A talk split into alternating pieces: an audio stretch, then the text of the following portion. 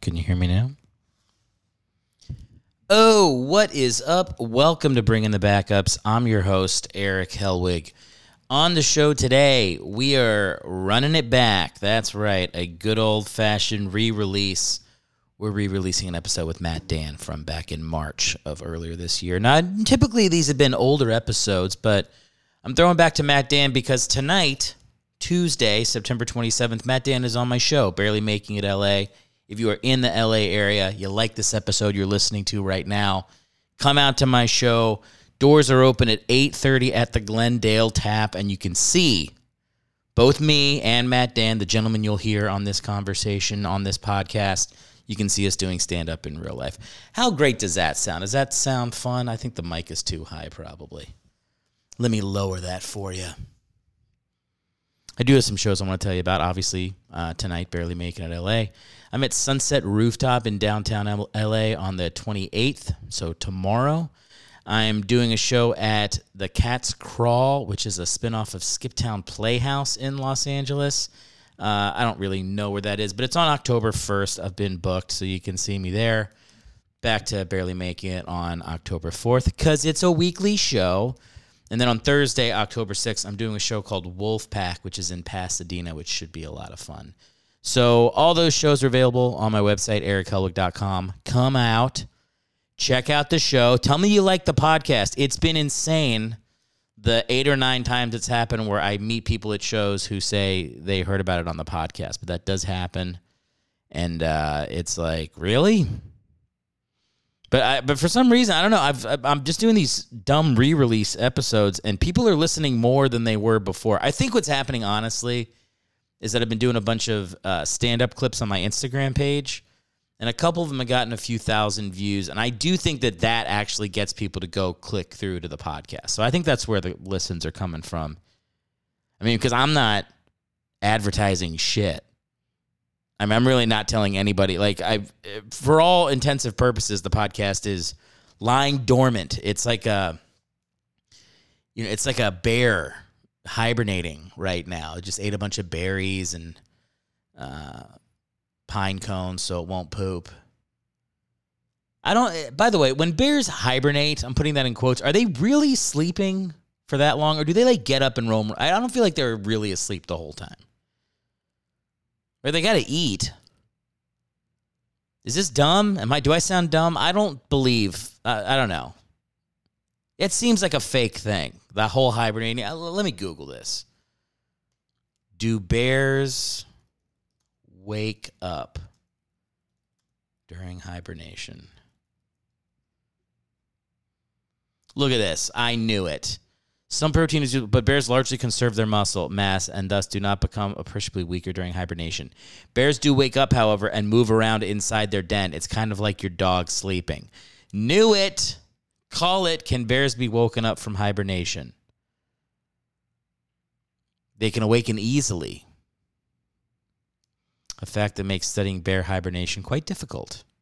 Yeah, I knew it. it. Just it would be insane, like to just go into like a mini coma for three months every year. No, they just they just sleep a bunch. Good for them. Bears are. I think bears are kind of cute, uh, unless they're ripping a man to shreds on a video. Do you guys ever listen to that? The what is it called? Like the Bear Man or oh, Grizzly Man? It's like a dude who's gay that goes into the woods, and he's just like, "Please, I'd rather be eaten by bears than just be openly gay and have to come out to my wife. That's basically the movie. It's the subtext of the movie, you know. Now you'd like to think in 2022 he could just like go to a parade and you know put on a, a crop top and just say what's up and live his life. But you know, going back 20 years, you know, if you're if you're closeted gay and religious, like the best move for you is probably getting eaten by a bear. So, you know, whatever, progress, right? Uh, all right. So anyway, the podcast exists. We get closer and closer. You know what's funny is I uh, I did a podcast a couple days ago that's not going to come out for like for a few months. And so the guy was like, "Can I say the name of your new podcast?" He's a buddy of mine. I was like, "Yeah." So he advertised the name of the new podcast that's going to get released in a few months. And I was like, well, now I have to do it because there's going to be a, a popular podcast that comes out in January where I'm going, see me on this. And this doesn't exist yet. So uh, it's ha- it's definitely happening for those of you that have stuck with it, stuck with these updates. You know these little uh, you know re-release podcasts. I do appreciate appreciate appreciate. That word never sounds right coming out. Some words just don't sound right in the headphones. Um, I do, I do. Uh, thank you for doing that, and it, you will be rewarded with a podcast, newly branded, newly minted, focusing on the video aspect because I do want to have more like video podcasts. So this next thing is going to be a thing that you guys can, you know, be a little more YouTube centric. I'm excited. You know, it's it's all in the works. But I like I said, hang on. If you do want to uh, support right now, the best way to do that is to go on Instagram and follow at Eric Helwig and watch some of my clips and leave some comments. You know, you can go on my website and do the whole merch thing if you want. Uh, but, you know, no pressure for that. Really, honestly, right now, just follow me on Instagram. And then from there, you'll see all the updates for stuff that I'm doing. That's probably the best thing to do. Uh, when I say the best thing to do, that's, I mean, the best thing to do that would help me. The best thing you could do for you is, uh, you know, probably stay, spend less time in your phone and uh, make some money. You know, knock off all this like this goo do goodery horse shit, and just make some money, man. Store it away, stuff it in pillowcases, and then get a gun. And then when the when everything collapses, uh, well, I guess if everything collapses, the money will be worthless. Okay, so I guess like get gold. I guess buy gold. Well, I don't know. What do like conspiracy theorists do? with their money. I mean, I guess they just build kick ass shelters. I guess that's what you should do. You should build a kick ass shelter. You should probably get out of a large population center and, uh, you know, go somewhere a little more rural. That'd probably be smart. Um, another thing you probably do that's good for you is, uh, you know, hit up some therapy. Uh, I found a lot of people that don't go to therapy are fucking terrible to be around. So maybe just do that. That would be helpful.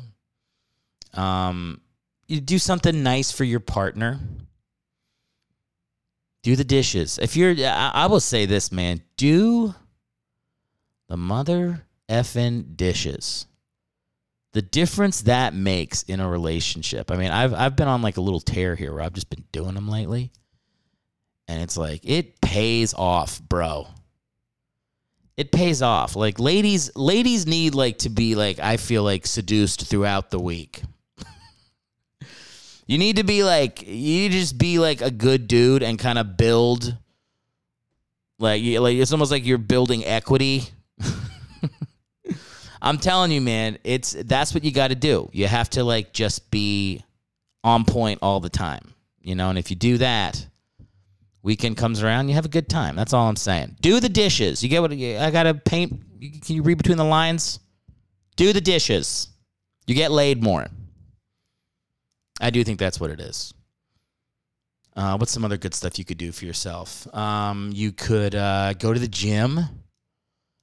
You know, get some uh, get some cardio and get the blood flowing, or eat a bunch of cake and tell yourself you're a queen. I don't know. It's 2022. Apparently, telling people to go to the gym is the same thing as putting someone on a train to Auschwitz. So I don't know. I, I thought that would be a good thing, but Maybe the good thing is to just be a, a big fat person and feel great about yourself. just love, love it. Love that body. Uh, you know, you're you won't love your blood test results, but you'll love yourself. And in the end, what matters more? Your self care or your uh, early grave? Oh, early graves. Let's talk about early graves. No, you know, let's not. Let's get to the podcast. Matt Dann, very funny comedian. Uh, you can follow him on Instagram at Matt Dannimal. Um, I loved our conversation. It's uh, like I said, this podcast, the current version of it, the sports version of it. I really struggled to get some people on here who fucking like sports. So whenever somebody does, you it was just it felt like such an oasis. And uh, with the new podcast, you know, maybe it'll it won't be as sports related. It'll be a little more just hang. You're gonna feel like you're hanging, hanging with the the friend. I was gonna say hanging with the boys, but there'll be ladies on the episode. I have I have ladies that are friends. I have lady friends. Um, but it's who we kidding? It's gonna be mostly dudes. Um, but it's, that's what it's gonna feel like. It's gonna feel like a hang, you know. But uh, these old episodes where I did get to talk sports, I mean, it was, it's just so much fun. It's just fun, especially right now with football, man. Oh my god, NFL's been crushing it with the close games and the like the photo finishes. Tua's good now. Eagles are rolling. Beat the Commanders today. Went to three and zero. I'm shooting. Uh, I'm recording on Sundays. That's why I said today. Um, college football has been great. I just wait for the upsets. I, I want to see Middle Tennessee State beat Miami in Miami. That's that. That's enough. I'm like, okay, I'm good. I don't need to watch the other games. Give me a couple FCS beating FBS. You know, Colgate pulls something out against Vanderbilt. That's it. I'm good. I'll think about that as I'm going to sleep for the next week. That's what I need. Yeah, when I'm like haunted by thoughts, I do that. I like I picture college football upsets that have happened in the past couple weeks and I pretend that I'm an announcer at the game. And I'm like, what would I say for the last play? I'm like, Goliath has been slain. Like I would say things like that. And then I, I just I, I drift off to sleep. How do you guys quiet the demons in your head? What do you think about when you go to sleep? Some people just turn off their brains like like psycho robots. I, I don't know. I, I, I struggle with that. So I uh, I drink a fifth of vodka. and I think about, you know, North Dakota State really showing Iowa who's boss. All right. Matt Dann coming on the pod right now. Thank you, as always. Thank you for not unsubscribing. Enjoy this re release podcast. And I swear to you, I swear to you, when this new podcast comes out, you're going to shit out of your eyes. You're going to like it so much. All right, guys. Uh, have a nice uh, couple weeks here, and uh, we'll, I'll talk to you soon and uh, you know the best to you and yours. Am I, are there any holidays I should wish you now before we? I don't think I'm gonna miss any holidays here. Well, Columbus Day. I don't think I don't think we celebrate that one anymore, do we? Nah, nah. Happy Columbus Day. I'm just kidding. Happy Indigenous Peoples Day. It says that it says both on my. It says Indigenous Peoples Day and Columbus Day on October 10th. So I guess they like didn't get rid of. I I don't know who's lobbying to keep Columbus Day. Way to go. I don't know who who makes money doing that, but it's both now. So good for Columbus and Indigenous people. Feels like they should be separate days, especially considering what happened. But let's move past it. Enjoy the podcast. Thanks for listening, and I'll see you soon.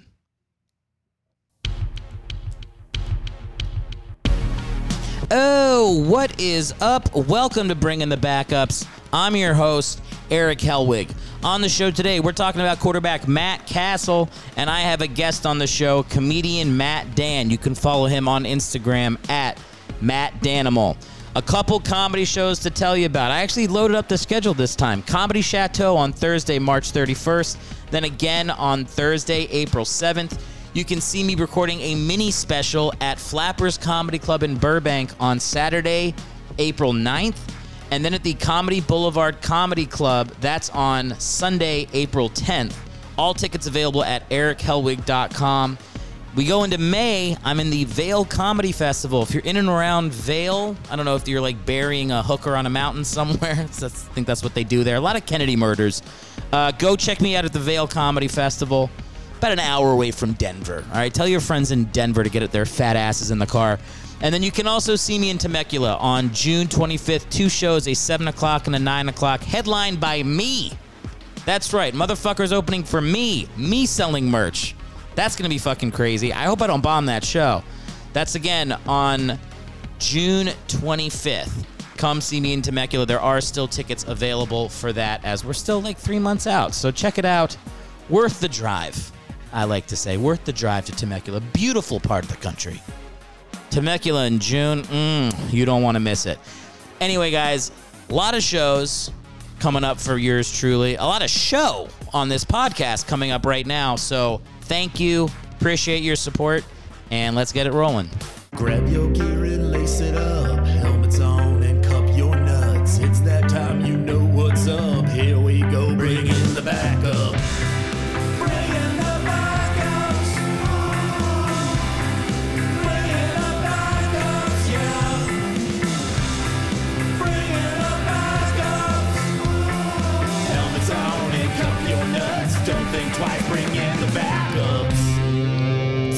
You, the Yummies, for our beautiful intro song. Welcome into bringing the backups. Uh, good to good to be here, man, for another week. Uh, once again, I am recording at uh, the intro part of the show, uh, 10 p.m.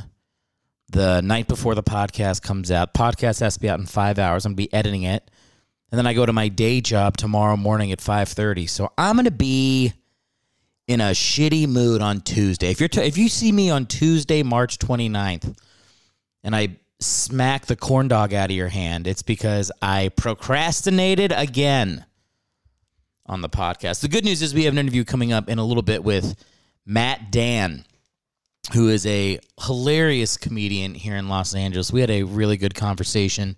I'm going to keep this part up top short, not just because I'm recording it five fucking seconds before the podcast is due, but also because I don't want to have a two hour podcast. And we talked for a while. The conversation went. That's the sign of a good podcast interview, right? You tell somebody, hey, 45 minutes tops. You look down at the thing, oh, we've been talking for 90 minutes.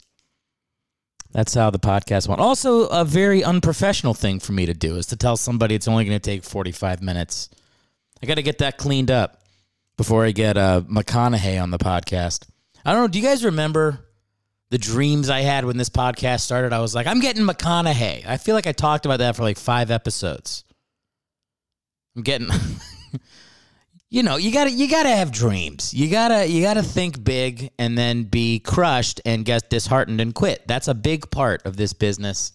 If I can give some advice, uh, man, what a uh, what a week it's been. First off, let's talk some sports, okay? I, now, now, look, I don't like the blue bloods in college basketball. Right? You you couldn't find a guy that would be happier for a 15 seed, St. Pete's, to have uh, made the Final Four. But man, something about Co- Coach K's last year to get a Duke UNC Final Four, that's fucking sweet, man. I am excited for that. 100% rooting for Duke, and I've never rooted for Duke. I mean, it's they got some fans, all right, that won't shut up, and that includes one of my uh, good friends, a listener. Uh, he he called it on the show last week, Simon. Simon, if you're out there, go fuck yourself. Normally is what I would say as Duke advances to a Final Four, but this time I'm saying, let's go, buddy. Let's go, Blue Devs. I'm root. I'm rooting for him. Coach K. He's like 75. He looks like the fucking crypt keeper. This man is not long for this mortal coil. So let's go ahead and root for Coach K. I am all about it. Final four. I mean, not the final four. The the tournament was awesome this year. So many low seeds making their mark. I I was uh, look. You know you know me, guys. I'm a big underdog guy. Have I said that enough? Every week. I like the underdogs, like the little guy. So this has been uh, it, I, I, look. The tournament is always just the best. It's the it's the best playoff. It puts college football's playoff to shame.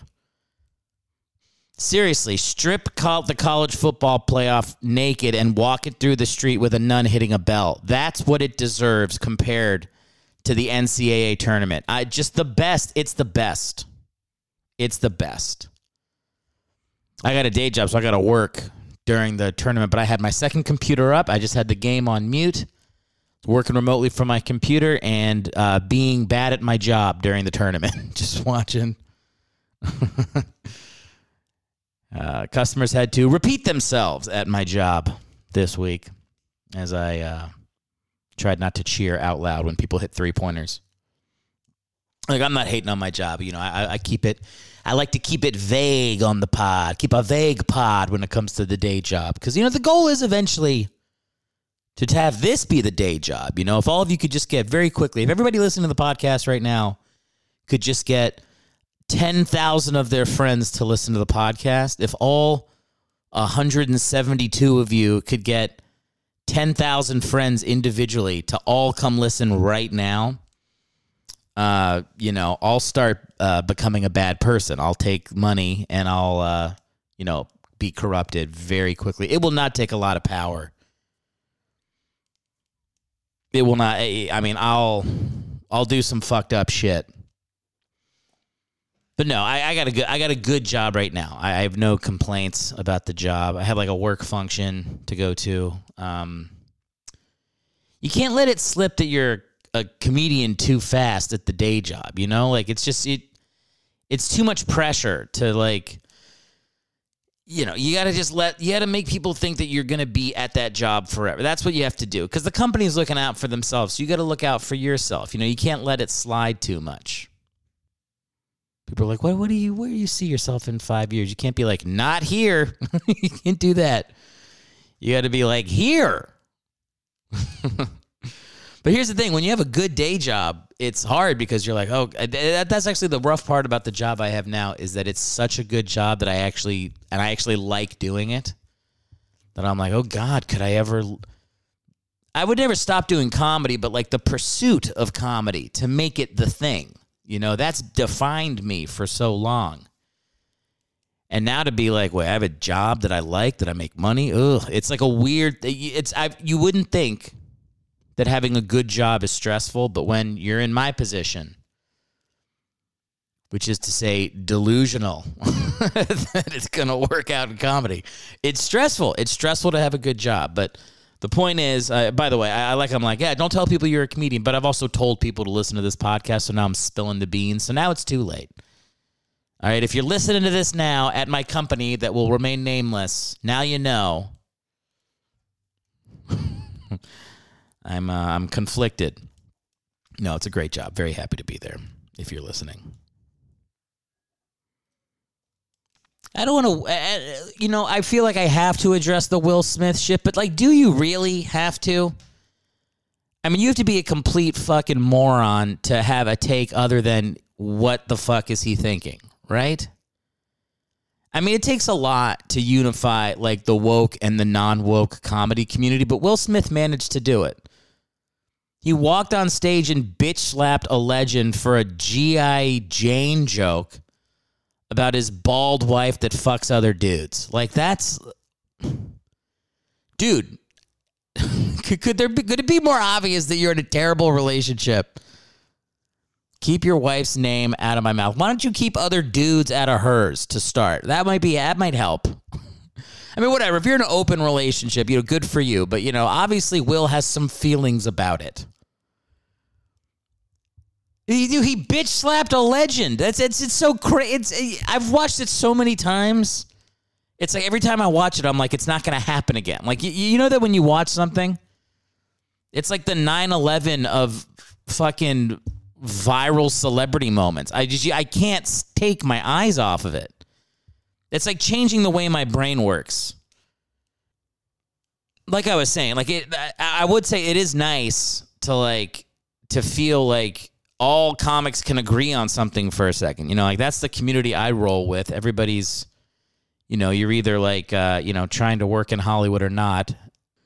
But the fact that everybody can just go like, yeah, uh, fuck him unanimously is a nice, that's a nice feeling to have back in the community. I feel like we should enjoy that feeling acknowledge that we're having it. Hey, we're having a moment. We're all on the same side. We all agree. Let's keep that going for a couple days. And then when it's time to move on, you know, everybody watch Nanette and we can disagree again. Ooh, Nanette. Forget everything you know about comedy. Mostly laughter. Uh, I think that's pretty much. Like I said, I want to keep this part short up top, um, because I, I, like I said, we have a great interview uh, with Matt. By the way, you can follow Matt on Instagram at Matt Dannimal. So imagine the last name. It's Matt M A T. Last name Dann D A N N, and then Emil like animal. You got it. All right, great. It's a pun. I'm sure if you get a couple letters in, he'll pop up. He has a lot of followers. Uh, he's uh, he runs the uh, the Comedy House Show in LA. You can follow them on Instagram as well. I'm not going to spell out Comedy House Show. I think you got that one. And by the way, you know, uh, I guess while I'm saying like follow these guys that are uh, on coming on the show and support my guest, you know, tell them if you like the podcast, tell them, hey, great job. And if you think they suck, tell them, hey, you fucking sucked on Eric's podcast. I'm gonna come to your house with a knife. You know, tell them that. You know, stalk my guests. Let let this show be the beginning or the end of them in some way. I'm kidding. Don't kill my guest. Uh, no, support uh, the guest. Support this show, by the way. If you'd like to support this show, you know what you can do. I mean, it's such a great thing to do. You can follow us on social media Facebook, Instagram, Twitter. We're all there where all the kids are. You can also uh, support the show by re- reviewing us five stars on Apple Podcasts. Wouldn't that be great? You can do that. Write a five star review. That does help. I know I say it every week, but that does help a lot if you could, uh, you know, rate the star- show five stars if you haven't already. And then lastly, you'll hear it with Matt. We go through some voicemails. I love getting voicemails from you guys. As my guest two weeks ago pointed out, yes, there's a couple plants in there, but also two or three of you every week actually call in, and it makes a huge difference. So that number to call into the show, 323-716-6072. Ask me anything. What's going on in the week? What's going on in sports? You got a favorite team? You got a favorite backup quarterback? You think I need to stop saying like so much on the podcast? Whatever you got to say. You got a little note for me? Go ahead, leave it on there. I'll play it. One more time, that number to call into the show 323 716 6072. I got to get like an annoying jingle to make that number. You got to come out right and you call in now. You call 323 716 6072, and that's what you do. Boop, boop, boop. You know, something like that. Could you imagine if I put some effort into that jingle? I'll get a Cars for Kids motherfucking something stuck in your head. Jimmy uh, Jimmy Lernin was a I shouldn't say that guy's name, but it's a guy I don't know. I didn't even know the guy. He sang the Jiffy Lube song when I was a kid. My mom went to high school with him, so every time the Jiffy Lube song, she'd go, "Jimmy Lernin," and he would sing, uh, "We're good to your car, so your car will be good to you." Jiffy Lube, da-dum, dum. every 3,000 miles, just bring it into Jiffy Lube. It's a pretty good jingle. I mean, I've crushed it. I think about it way too much. Um, that's how you know. I think about it a lot. It was a good jingle. I, I, like I said, I said a guy's name. Usually, I don't name names on the podcast, but I think I can name that guy. I don't even know Jimmy Lernin. Maybe Jimmy Lernin's listening to the show. Went to high school with my mom, so I'm aging him in my head. He's he's still around, hopefully. I don't know. I'll call my mom. Maybe my mom will call in. That would be a nice thing. Maybe on the next show, my mom will call in and sing the Jiffy Lube song, and we'll see if my version matches up to hers. Would you like that, listeners? If you would like to hear that, call in and say so. 323 716 6072. Leave me a voicemail. We love to get uh, you guys interacting with the show. It is a lot of fun. And with that, speaking of fun, I'm going to shut the fuck up and play this interview that I had with Matt Dann. Uh, we do talk Matt Cassel. Matt, I should mention Matt Cassel's the quarterback on the podcast. Whatever, we're 15 minutes in now. Whatever, Matt Cassel.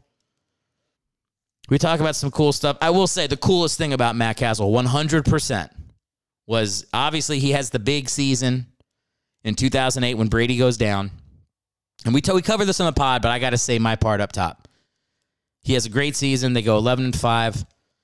as we cover later, that's like a 97, 98% chance you make the playoffs at 11 and 5, but the Patriots don't make that don't make the playoffs. Cassel's been a backup not just in the NFL, but even going back through college. He played behind Matt Leinart.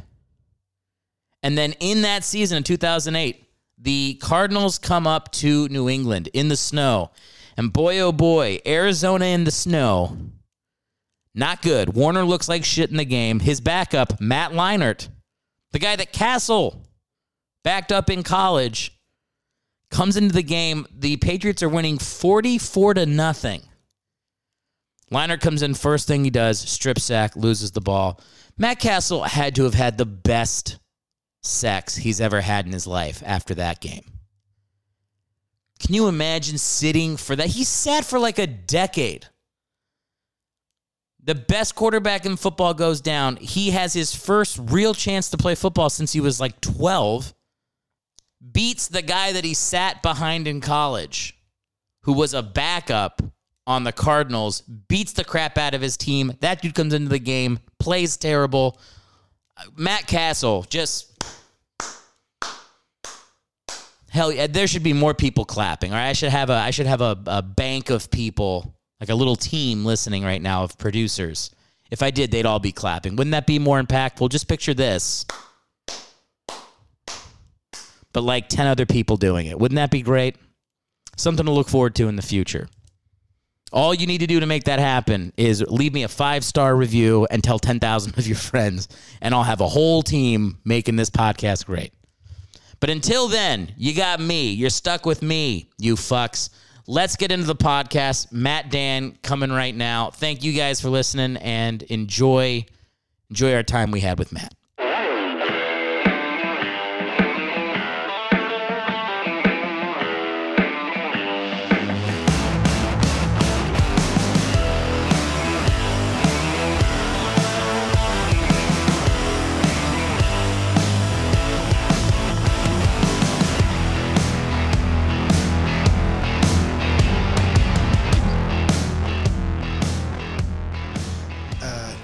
First? You to just keep It's already I mean there's no We're going. this is already the start. beauty There's no I, I go in uh, dry as fuck. off combo. Dry as fuck. I'll tell you, man, I'm not a lube guy myself. Me neither. No, give me the rub. Give me the dry tug. Get like starting an old lawnmower. I also feel like, yeah, no, well, no lube. I mean, for me, it's like before you have sex, you should be doing things to make it so you don't need the lube. sure, right? sure, I get that, but Yeah. also like for me, uh, is this got to left, right, or it doesn't fucking? I, matter? I think you just throw it on. Just put it on. Yeah, that should but for me, uh, lube's a fucking mess, dude. And like we're about to make a mess anyways. I don't need a fucking and I don't like it on my hands, and then I gotta like wipe my hands on something afterwards. plus, tell you what, I like a quality lotion, and I fucking I moisturize on the daily, bro. oh, Fucking- your your cock. Huh? Actually, I'll give the cock a good moisture. I, I head to toe, dude. I'll never forget a doc. I went into a doctor's appointment once. I was wearing shorts. And it wasn't even about my fucking legs. And the kid looks at me and goes, Oh, wow, you've got dry legs. And then my wife goes, Oh, wow, those legs are dry. Yeah. And so, like, I was like, well, I got a lotion, fucking everything. Because if I got dry legs, I'm willing to bet that cock's pretty fucking flaky, too. Dude, that's I. My wife is getting on me because uh, she wants me to start doing uh, because I'm I grow beards and I'm like it fucking itches so much, and she's like, clean your beard and do the exfoliant. Like you have to like manage your face. She's right. Yeah, she wants she wants to go to CVS and get me this shit to like scrub. Yeah, dude. Dry skin And off. that's just like that's like your basic care. We're not good at taking care of ourselves. my dad told me that drinking water was gay when I was eight. So everything beyond like drinking water at thir- was Yeah. like, wow, man, I'm really getting. hey man, I'm really we taking in care of myself. We go through two gallons of milk, whole milk a day, but nobody was drinking H2O. We we had, we always had a sunny delight in the fridge, but nobody was drinking water. Isn't it weird how like you think about how much milk you drank when you were a kid, and now like the idea of drinking a glass of milk, well, like attached to nothing, Can't do it. can't do it. Fuck me up. Yeah, I'm an almond milk guy strictly, and I know right. everybody's like, it takes like two million almonds to make a glass. Of, I'm like, Yeah, it- yeah. Listen, works for me. regular. I would love to have a glass. I can't. As California burns, you drink a glass of almond milk overlooking it. piss into the ocean. Dude, fucking, I'm trying, man. Like, no, you got to do oat milk. And oat milk's fine. And I'm sure I could get used to it, but like, just fucking leave me alone. I'm doing, I'm trying. When I do what um when I do uh smoothies, I'll do my because my wife does oat milk. Yeah. I'm like, okay, I guess that's like better for the environment in some way. They say. Yeah, but I still will do. Uh, I'll still do uh, milk for cereal. Oh, the dairy. I do the dairy. What kind? What I, percent? I, I do Lactaid. So Okay. it's like they take out the lactose, and I do two percent. What is it? Just whatever makes you explode. That's what they take out of Lactaid. I got like I got digestive shit. I have uh, um whatever lactose can't have that, or uh, no, it's not that, but it's like it makes it's like iffy when I do that, and then I have celiac. so you just oh sure. So it's so like- my wife's celiac. Yeah, yeah. But with the lacta- uh, the lactose thing, you just what? You shit yourself, or you're like I just take a in pill. You pain? can take like a pill. yeah, You can take not a pill, but like a I guess it's a pill. I would assume. It's a little thing. I think those are pills. yeah, yeah. Why would I say it's not a pill? I don't know. It's a fucking It's pill. powder made hard, and they're in little like balls or ovals, Yeah, right? It's a pill. That's a pill. All right, well, thanks for coming on the show. yeah, dude, I'm glad I could help. Yeah, yeah. Uh, no, you just take the Lactaid and you're fine. Um, but yeah, the celiac stuff definitely. I, I can't talk about celiac on the podcast anymore. Why? You, do, do you talk The about it listeners often? will lose their shit. I, I spent like the first season just being like sad about celiac disease. And You they're know, like, I just- talk about fucking sports or do comedy, you piece Yeah. of shit. But I'm like, but then, then this kind of bread is good for me. Like, it, See, I feel like there's some fodder Yeah. in there. There's some comedy gold in that celiac. oh man, it was. I mean, I have a on stage. Yeah, I talk about it all the time because Sure. it's fucking ruining my life. But the truth is, is it's not because I feel a million times better than I used to. Sure, sure. But I just didn't. I was used to what it felt like to eat bread and shit four times a day, and be like, "This is what men do. this is what we do. we This is shit just how this machine works. forty-five minutes to an hour, four times a day, baby. That's how I roll." Baguette's just like greasing the wheels, just a WD forty. There was one time, is this our old apartment in New York? Uh, I shit in the bathroom, or I just farted, and I was uh, sitting down on the toilet, so it like it hit the bowl in a way. My wife was two rooms away with both doors closed, with headphones on, and she said she jumped out of bed scared because she thought someone shot a gun in the street. She slapped the side of the porcelain that hard. I fucking, yeah. Well, by the time I went to the doc, she's the one that made me go to the doctor. And when I- After that shit. No, it was still years after that. Oh, really? And She was like, "Something's wrong with you. You have to go to the doctor." And by the time I went, they were like, uh, "Well, you don't have." Well, when I went to the doctor, they were like, uh, "What are your symptoms?" I was like, "I have no idea. I don't understand how my body works." Yeah. She was like, "Well, then why are you here?" I'm like, "My wife sent me." And so I called my wife She's and gave tired the of listening to these monstrous shits. I literally gave the phone to the, doc- the doctor, and she talked to my wife. And my wife was like, "Yeah, it sounds like a fucking alien's being born out of his asshole four times a day. He's Yeah. sick." So the doctor was like, "Well, you probably just have IBS because if you had celiac and you're 34, you would be miserable and you'd probably know your own symptoms." Mm. And then a week later, they call me and we're like, "Yeah, dude, full blown Celiac. and like a, and Full not- blown. and not like a not like a mild version of it. Like they were like crumbs. Like you have to know you have to know what's in the kitchen. Like you have the AIDS version of celiac. I have- full blown celiac. I have fucking Matthew McConaughey da- Dallas Buyers Club version yeah. of celiac. Yeah. Yeah. No HIV celiac for you. Dude, I have like hold a gun to the waiter's head and like tell me if they've made tell me what's been in that fryer in the last five years. Are there are there fucking breadcrumbs in those meatballs? Don't fuck with me. Dude, I couldn't have sushi the other night. We went out to a sushi restaurant and they were like, sometimes there's breadcrumbs in spicy tuna. Oh man. Yeah. That's tough. Like like it's literally to that point where I have to have we go to restaurants and I have to pull the waiter aside or, or even get there early for meeting friends so I can have a conversation. Ah, fuck me. so I'm not like fuck that. I mean you're, you you said your wife has it, but she doesn't sound like she has it that bad. No, not nearly. So, so the the dietary issue with us, I have diverticulitis, Mm. and so Let me guess what that is. please, because I'll, I'll tell that to people, and they'll be like, "Holy shit, how are you still alive?" What is that? Yeah. So I'm gonna guess that means every full moon your cock splits into two. Dude, if you if you looked at my groin, it's just nothing but baby cocks, like a plate of tater tots down there. Like Medusa's hair. just fucking miserable half inch pieces, like a coral reef.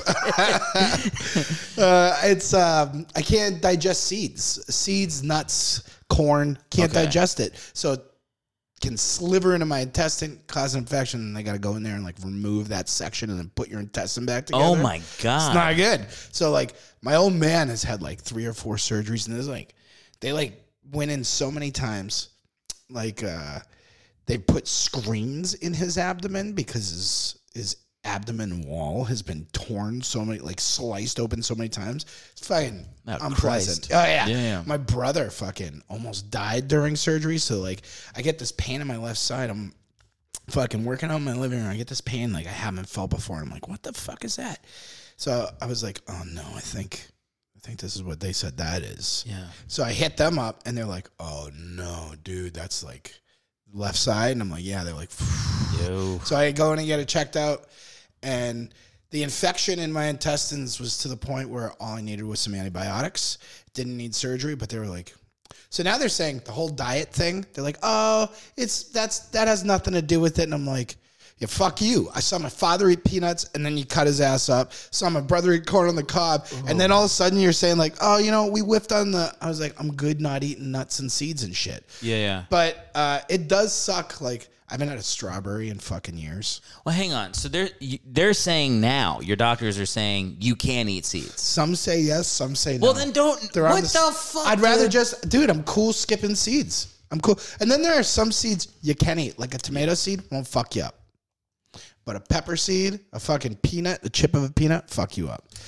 listen. This is not a anti-vaxxer podcast. Let's talk about doctors for a second. I, I, trust when a doctor says something, but like, get fucking second opinions. These motherfuckers, Dude, come on, Sometimes they just. It's like me when I'm like, if I'm deep in a debate and someone asks me a question, I'm like, "Uh, time to make something up, and I just fucking go with it. I feel like I've had so many experiences with doctors where I'm like, bro, that that's not right. That's I- not right, and you're saying it to me like it's 100% true. I think most people do exactly what you said. I think somebody in a white coat tells them something, they just go with it, and then that determines their health for the next fucking for the rest of their life, right? yeah. They Yeah, yeah. go off somebody's opinion, hypothesis of what might be wrong with you.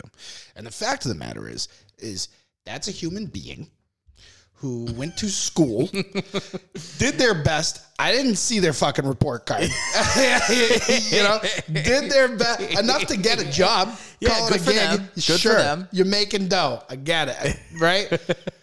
But like, I don't, uh, dude. I'm a big second, third opinion guy. Like, I can't trust just one person because I think absolutely every single one of us are bullshitting it. At least to a certain extent. I think we're all. I think that's what it means certain- to be a person is you're bullshitting it. Like it's fucking just percent, fucking man. like I Nobody's guess this is the, next move. Level 100. percent You know. No, like you remember in the Revenant where he ride. Have you seen the Revenant? Yeah, I yeah, can do spoiler alerts for that. Remember where he rides the horse off the cliff? Fuck yeah, he love didn't. Mean, he didn't mean to do it. He's just. I guess I ride in this direction. Oops, there's a cliff, and he fucking figures it out, and then he carves the horse's gut open and lives in it. And you're like, oh, that guy's so brilliant. He just rode his fucking horse off a cliff. I like the analogy. We're all riding horses off cliffs 100% of the time. just catching on branches and being like, yeah, this is what I meant to do. If we're lucky. Usually it's a free fall on a horse, dude. Try to brace on the horse like maybe Yeah. it's like a pillow. Hold on tight. dude, that is life, man. That is life. For all of us. Yeah, yeah. I'm with you. Yeah. And so, like, I can't just go off once. You're telling me, like, this is the fucking thing? Like, and I, going to need more than one person to tell me. Yeah, like, so what you're saying is vaccines give babies autism. I'm with you. You right, heard let's- me. Let's, No. Uh, now, I had you on the podcast. You reached out to me, which is great. Yeah. I'm always happy when people do that. yeah, yeah. You're a Patriots fan. I am. We we would we would be remiss to not talk about our boy Matt Cassel. Sure. Now, when I YouTubed him, he has like he's on every show talking. Like he has a pretty decent like Yeah. He's, after football thing. he really does. but I can't find his job. He, I think he is guy that goes on. They're like, you know what? he's he's getting up there, but he's he stayed pretty handsome for his forties. That is what it is. stayed pretty handsome. Uh, New England, we know we know how to draft a handsome quarterback. Yeah, we had Well- Brady, Jimmy G, Matt Cassel. You know what they did, man? I think they know how. Well, first off, Jimmy G I mean, is fucking gorgeous. only one of the only men to make Tom Brady feel insecure. Maybe the uh, I mean, uh, peop- maybe the only. When people are when people are like, "Oh yeah, you know, he had to get Jimmy out of there. You know, he wanted the he didn't want his successor behind him." I'm like, maybe just didn't want like man that attractive behind him. Yeah. Like I think it could have just been he's too hot. Plus, I'm a here's here's the deal. I'm a very I'm a very rational, grounded Patriots fan. I used to be the fan that you know, like fucking, I, I would want to incite. I would want to piss somebody off. You know what Okay. I mean? Like six fucking rings to fucking suck my dick, by the motherfucker, go. Yeah, we deflate balls yeah. and then we still fucking win. You know, like, but so I so my day job I work for the NFL, and being working for the NFL and hearing uh, uh, just a lot of like some insane gripes by fans, people too in too invested, too like Sure. it's too big of a part of their personality, you know, the game. That it's just like it made me a more grounded fan. I'm just like, oh, this is not everything. Like This, this, this is the jersey color I root for. Yeah, I like when they win. as soon as you start taking it seriously, like it's not just fun. Like I remember there were Super Bowls, like the the for the second Giants loss in a Super Bowl, the Pats Giants, right?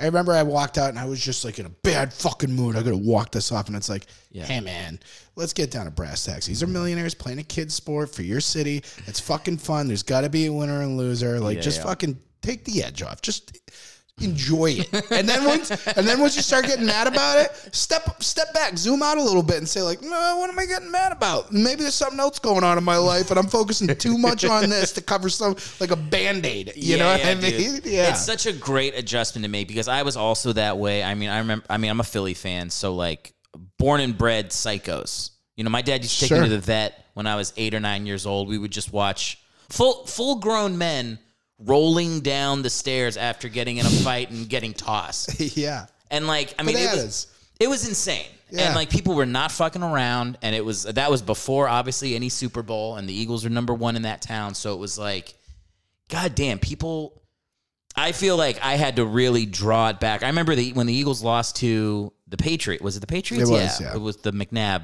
uh, Yep. puking shit. Yeah, yeah. I was at a party and I was in such a fucking mood. Like there's photos of me sitting on the ground Sulking. sulking Like a little bitch. while other people Sure. like drink Yep. and have fun and like are just at a Super Bowl party. And it's like, I, so now I give myself. I remember there's like a part in Lost where like Matthew Fox is like, just count to five, and then you're fine. So I'm like, if I'm getting mad, I'll give myself like five seconds to be like, fucking bolt, and then it's like That's one, a real technique people yeah. use. You do five seconds, and then I'm like, I'll go out for a walk. I got a dog. I got a wife I love. I have a comedy career. I have other shit. That's a hell of a lot better. Yeah. That's a hell of a lot better way to deal with sports losses and bullshit than sulking, looking like that guy at a party, It makes you an asshole, and like surrounded by your peers. I've also learned to not go to Super Bowl parties because I just don't A lot of people don't like it. don't enjoy the vibe. Don't Yeah. I don't like that the theater kids take over. See, I don't get and the commercials and the whole deal. Yeah, and all that shit. Yeah, see, you just got to drink to the point where like you can't hear anybody sit except right for the next voice to in the your head. TV drinking. Can I get a speaker in one ear? Yeah, like But I got friends that don't drink during the Super Bowl because they want to be so locked in. I got friends who Yeah. don't like Super Bowl parties, and really, I I am at the point where I'm like, so so I was spoiled as a fan being a Patriots fan, Of course. So now it's just like I'm just like ah fuck it, I'm just going to enjoy it. Ah, and and I'm sure like there are like Browns fans that are like I hope oh good for you, you can say fuck it, you know what I mean? I'm like, but yeah. but you know, like it, it is kind of nice to just be like. It's almost like I made my money. I'm just going to retire in my fifties. You, know, you really Like, you could probably go decades without a, Giving a a, playoff success and be fine. Yeah. So when the Eagles won the Super Bowl and they got rid of Foles, I was like, or they I guess they did it the year after technically, but like it made me so mad because I was like, God damn it! It would have been the one time I would have been cool sucking. I just wanted to watch Nick Foles play quarterback for another two, three seasons. I Philly. did. I'll tell you. I think that guy fit the system in Philly at that point a hell of a lot better than Wentz. I oh, think he did. Oh, Of course he did. And like it's obvious we whatever. yeah. If you go back and listen to me on people's podcasts after the Eagles won the Super Bowl, I was fucking calling that shit. But that doesn't matter. Like, I, you know, I don't hate Carson Wentz or anything. We wouldn't have been where we were if he hadn't have played well in the beginning of that season. Sure. But it's like I feel like there's like you just have to respect the magic. Like you just have to you just have to go like I don't know like I, I play pickup basketball and it's like if you win the game you get to run it back. Couldn't couldn't agree Yeah. more because I mean, look at Belichick had to make that decision. Do I go back to Bledsoe, or do I stick with this kid who everybody seems to have a little panache, a little something Yeah, going yeah. on, and then like the rest was history. It's not like Brady was like some killer quarterback. That see, I mean, he played well. He was a backup to Brian Griese in fucking Michigan. I know. Yeah. And but people, I'm even talking in the NFL. Like Brady's stats for the first three or four years are not that good. No, he was like a dude. It was like a 15 yard button hook guy. Yeah, he's like a Kevin Faulk for two yards and then fall forward Kevin on Faulk third was down. bread and butter, baby. oh my god. Kevin Faulk was like an under all time underrated early patch Kevin- player for real. Oh my god, I Yeah, loved him. But he was also like they kept him around for he played for a long time. It was know. like that. It was like you go over your friend's house and you haven't seen him in a long time, and all of a sudden their dog you remember from high school comes out, and you're like, that fucking thing's still alive. Like Scruffy, what are you still doing Yeah, standing? You know, like that's what Kevin Faulk was on the Patriots. Like he just kept going. And he never got to the point where you're like, we gotta kill Scruffy. Like this is rough. No, like, I never remember Kevin Faulk being terrible. Run out, run, dude. He's gonna have to suffer through, through all those tumors. he's just like a he's a morale guy now. Yeah, it's like more it's like more tumor than dog by the end. You're like, just fucking Yeah. let it go. oh man, do you see those dogs around? We had one when we were kids. tough. Oh, it was that fucking dog, great dog, lived like 16 years. yeah, yeah. But by the end, it looked like a fur ball and cottage cheese. Like, Dude, we had a we had a dog. So we were. I'm, I was military growing up. My my dad was in the military, so Yeah. we moved around a lot. And so this one family across the street, I guess, had to go to whatever Japan or something, and they had this big fluffy white dog. I don't know what kind of dog it was. And I was young. What was I? Eight, nine. I have three younger siblings, uh, one brother, two sisters. The dog loves w- women and hates dudes, and it was because that family was all women, and then the dad who was gone all the time because he was in the army. so that my- dog was the alpha. Yes. Yeah. So we accept we whatever adopt the dog, and it would fucking growl and gnarl its teeth every time me or my brother walked in the room to the point where it was like taking over the fucking house. You can't live like that. And my sisters were like, "It's the best dog ever." And then finally, the dog bit a little kid on the face. Oh, no. Right no. here, like almost took out his fucking eye. The kid had I've seen him since has like a permanent mark there, Fuck. and they got to kill the dog. I was so happy. never been never been happier to hear of a dog's a dog being destroyed. That And was my the one. Oh, my sisters were like beside themselves, sad, and I was just laughing. I mean, I'll see him in hell. Laughing all Willie, the way. Willie the dog. Willie the dog. Fuck him, man. It was like the worst like month and a half of my life. So happy he's gone. Was did, how old was Willie? Who gives a shit? That old? Who, he was, who gives a shit years old? I don't. I, I have no idea. I mean, I was young enough to where it's like. I mean, I like dogs. Yeah. But he made me not want to ever have a dog. This is like a husky. no, because we had a husky later, and I love huskies. Yeah. Um, he was like all white, really poofy, and he was fucking huge. So like, I don't know what kind of dog that is. Like a fucking. I feel like it's like sh- it's not Sherpa.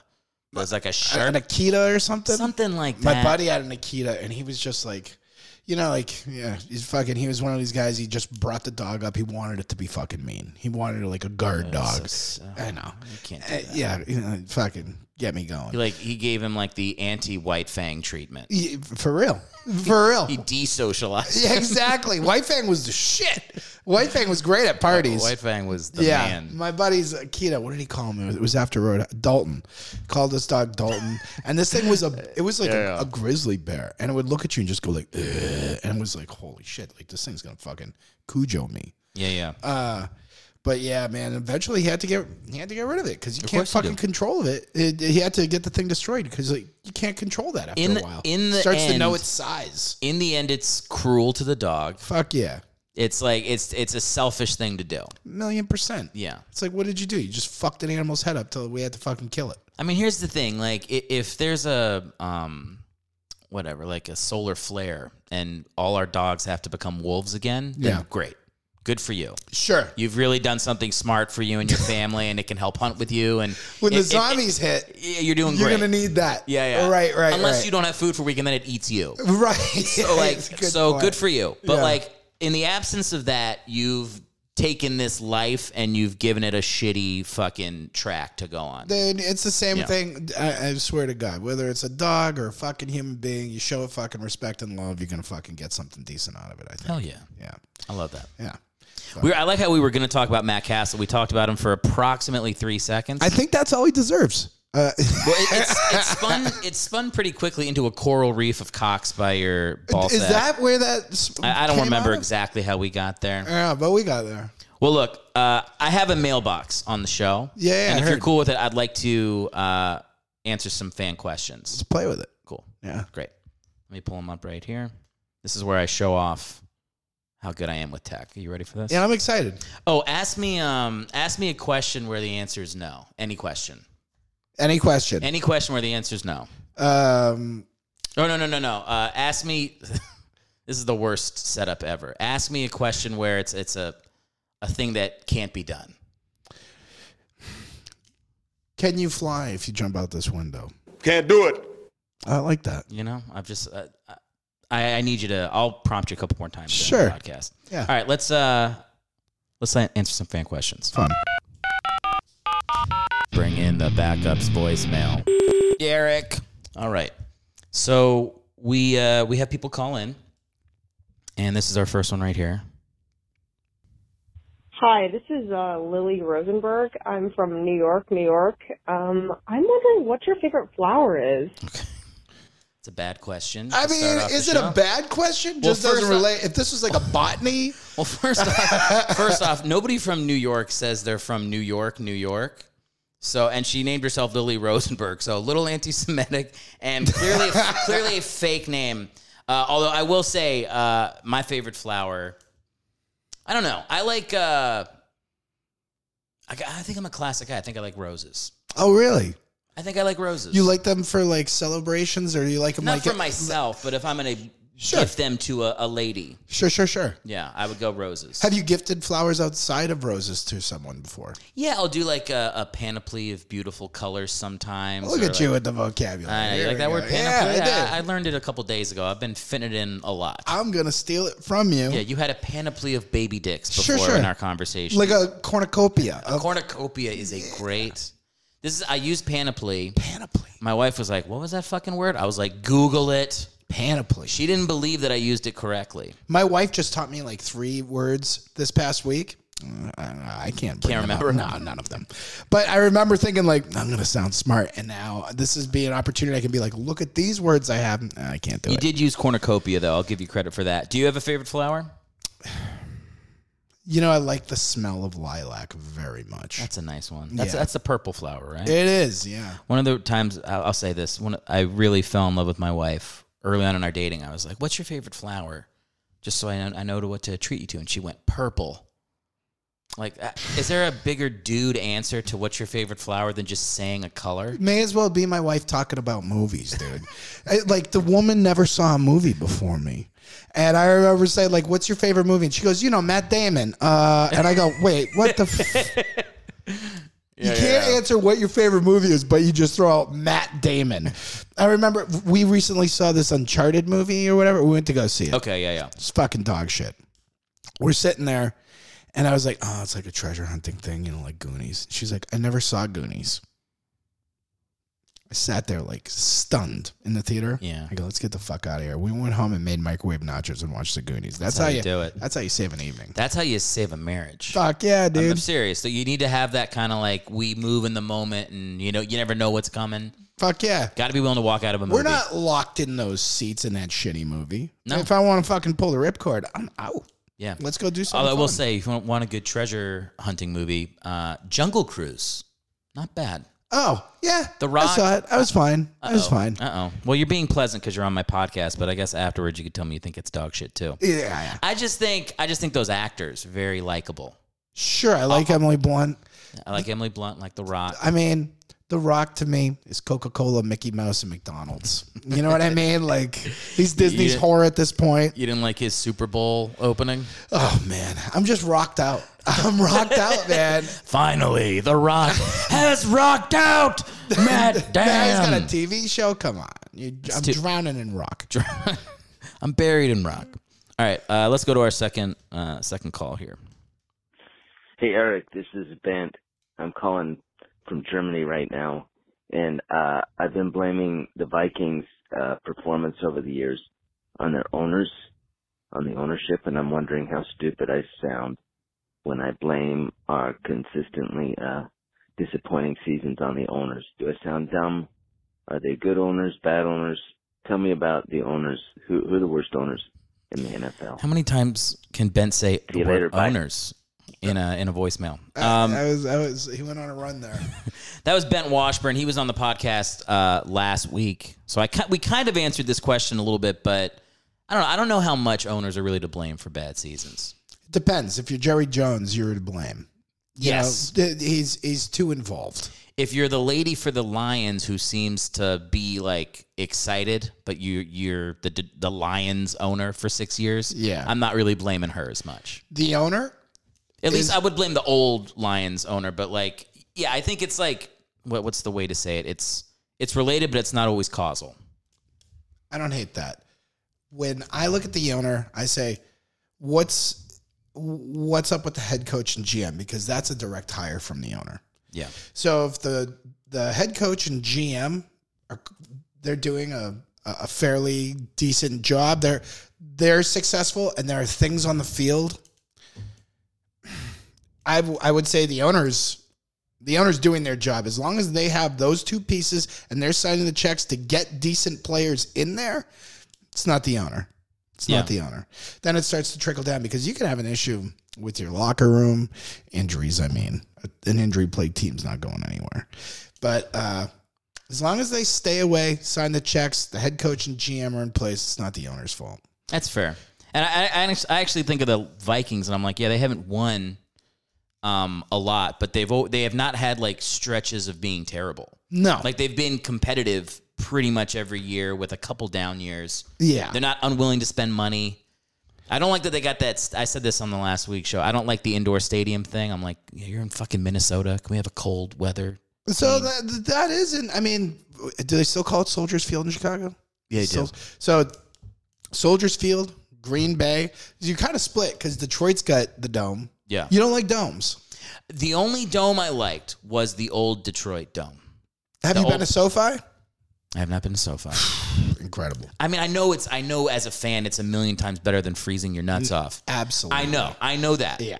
But like when I'm watching the game and it's the fucking fourth quarter in the playoffs and I can see the quarterback's breath, I'm fucking hard. You want the you want the yeah, I want to play the part elements to be a thing. Sure, sure. My favorite football game ever to watch was when the Eagles played the Lions in 2013 with Nick Foles as quarterback, and there's two feet of snow. And they're literally just sliding through the snow by the time the fourth quarter hits. I mean, it was fucking incredible. It's a thing of beauty. Sure. As a Patriots fan, we've had a lot of big snowballs. Yes, and- you have. Yeah, and it's your legacy, the fucking the fumble Rooski, whatever that the, thing the is. tuck rule. Thank you. Yeah, but but that being said, as a fan sitting in the miserable, Miserable. Oh man, I remember going to a Monday night game where the Colts just fucking Peyton just slit our throats, gutted us, and uh, I remember. I, it was Monday night, paid big bucks for those tickets, and I was like, I'm staying for every tick on this clock. And it was a beating. It was like 41 to 7 or something. Yeah, yeah. beating. And I stayed forever, and I I was not enjoying it. But if I was in a stadium, at least you could throw a few back, get half cocked, fucking, you know, t-shirt, jeans. I'm all about that. I don't like being uncomfortable. I don't like the fucking cold. You like the cold? I like. I, I like. I think I might like the cold a little more than the heat. Hate winter. Hate it. And you're a Northeast guy. You said you're from New Hampshire. Dude, I'll never go back. I went back for Christmas for the first time in nine years, and I, outside of seeing my family and friends, fucking Yeah, yeah. hated it. Don't like the cold at all. My wife's from Vermont. She loves it. She loves the cold. Not my thing. I'm not a skier, not a snowboarder. The only reason I went ice fishing was to get drunk. Like, I, I do not and feel like the cold, a little less. Yeah, yeah, exactly, exactly. Yeah, not a cold weather guy. All right, so it sounds like you really like the Minnesota Vikings owner. Then he got you into the into a seventy-five degree game. Yeah, I'm, I- I'd be cool with that. Yeah. All right, there we go. Well, we're split on this. Uh, there you go, Bent. There's your answer. Let's move on to our next uh, caller right here. Hey, Eric, it's Matt Cassel. Uh, my buddy told me you were going to talk about me on your podcast, which was fine till I heard it's a podcast about backup quarterbacks. I'm not a fucking backup, buddy. I started plenty of games, bitch. I don't know if you think you're being funny, but you won't think it's funny when I shovel past a fucking chair at your head during your next comedy show. And don't think I forgot about you, Matt Dann. Yeah, I heard you're on the show too, you piece of shit. You got two first names, but you're the last name on my list of true fans. You stink, buddy. How can you call yourself a Patriots fan and support this bullshit? I'm a starter. The only thing I'm backing up is my fucking truck over your fat fucking heads. I'm a starter. All right, thanks, Matt, for calling in. Sorry about that, man. I, I want No, to no, no, no, roll no. out the red carpet for you. No, I loved it. I loved it. All right, let's go to our next call. I don't, we don't have any. We don't have to comment on that. I guess he's just a little upset. Yeah, we should talk about Cassel a little bit, though. We will. I mean, Yeah. the other thing is like usually I do like 20 minutes up top before the guest comes on. I record it later. Yeah, That's when I like go through the fucking Wikipedia page and shit. sure, sure. So the, the, the Cassel fans, they'll get. I gotta their get it time. out. I did my homework last night, baby. I'm a, I got some Cassel facts. We will talk Cassel facts. I actually have some. I do have some Cassel facts too, so we'll compare notes. All right. All right. Let's see what our next. Hopefully, there are some fucking non-plants in here. Some of these are real people. Sure, sure. I mean, a couple. half half friends and family, half and half, half, like half and half. one or two calls of like. You can tell the people who are just like, what? Who? What team do you like? Like the nervous people Yeah. are real people, and then and then my family are the ones that are fucking with me. going off. Hey, this is Denise from Cleveland. I love the show. Is Baker Mayfield going to get traded? But that's an old question now because he's definitely getting traded. Thousand fucking percent. After Yeah, today, dude. Yeah. Hell yeah. yeah. Where do you think he's gonna go? I think he's gonna go to the Colts. I think Indy as well. That's number Yeah. one on my list. He's not going to the Saints because they're keeping Jameis. Jameis. Yep. And so who else needs a quarterback? Carolina. Car- and the Seahawks. Yeah. They're not going to go with Drew Lock. You would think not. Yeah. But so the, I see two two pieces out there that you could call um, uh, starting quarterback Jimmy G Baker. Yeah. And I'd be more excited to get Jimmy G. Even he- he's injured, right? He's currently injured. I think. Yeah, but he's injured, but I don't think he's going to stay injured Right. for the beginning of the next season. I think it's gonna come right up to. I forget what the fuck he hurt. Was his leg again, or what the hell? Or his shoulder? I think it was his shoulder. And it was his fucking throwing shoulder, too. I mean, I'd still take that over Baker. you are, but you are buying low on both of them because Baker was hurt last year, too. yes. So I think whoever gets Baker and Jimmy G are gonna like the expectations will be lowered, which is probably good for both of them. But give me Jimmy G's attitude over Baker's any day of the week. That's Yeah. the guy I want in my locker room. He's more of a leader to me. The 49ers fucking love Jimmy G. Deebo loves Jimmy G. yeah, yeah. Yeah. The only reason they got to go in another direction is because they, Trey. they got Trey. Yeah. They could trade him, but I guess why? Yeah. Jimmy G didn't show you enough. It sucks that it sucks that he was as I guess hobbled as he was in that championship game because it's like they had or not, the, or not the whatever the Against second uh, round, yeah, No, it was the NFC Championship, wasn't it?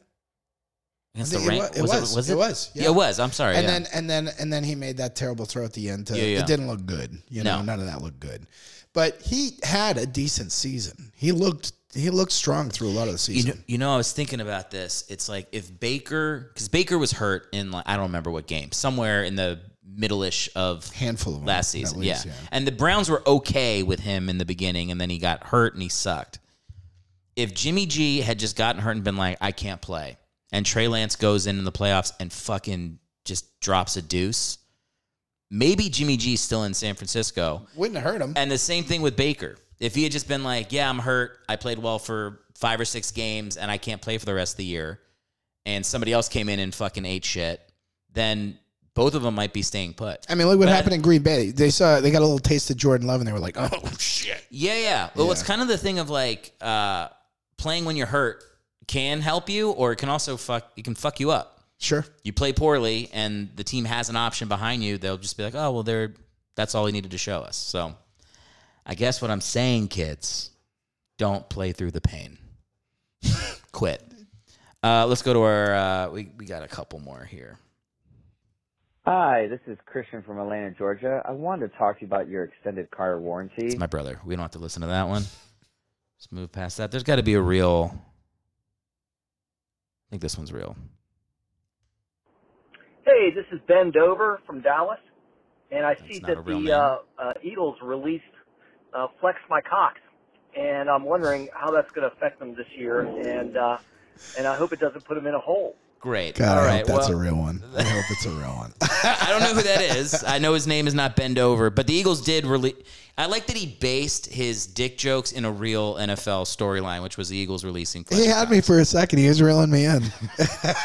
Way to way to go. Way to go, bend over in Dallas. I think he might be. Fu- I think it's if it's a guy in Dallas. Yeah, he might just be trying to rub. You got to in that the tip your hat at that one. That one was not too bad. Yeah. Yeah. I enjoyed it. I'm still smiling. For not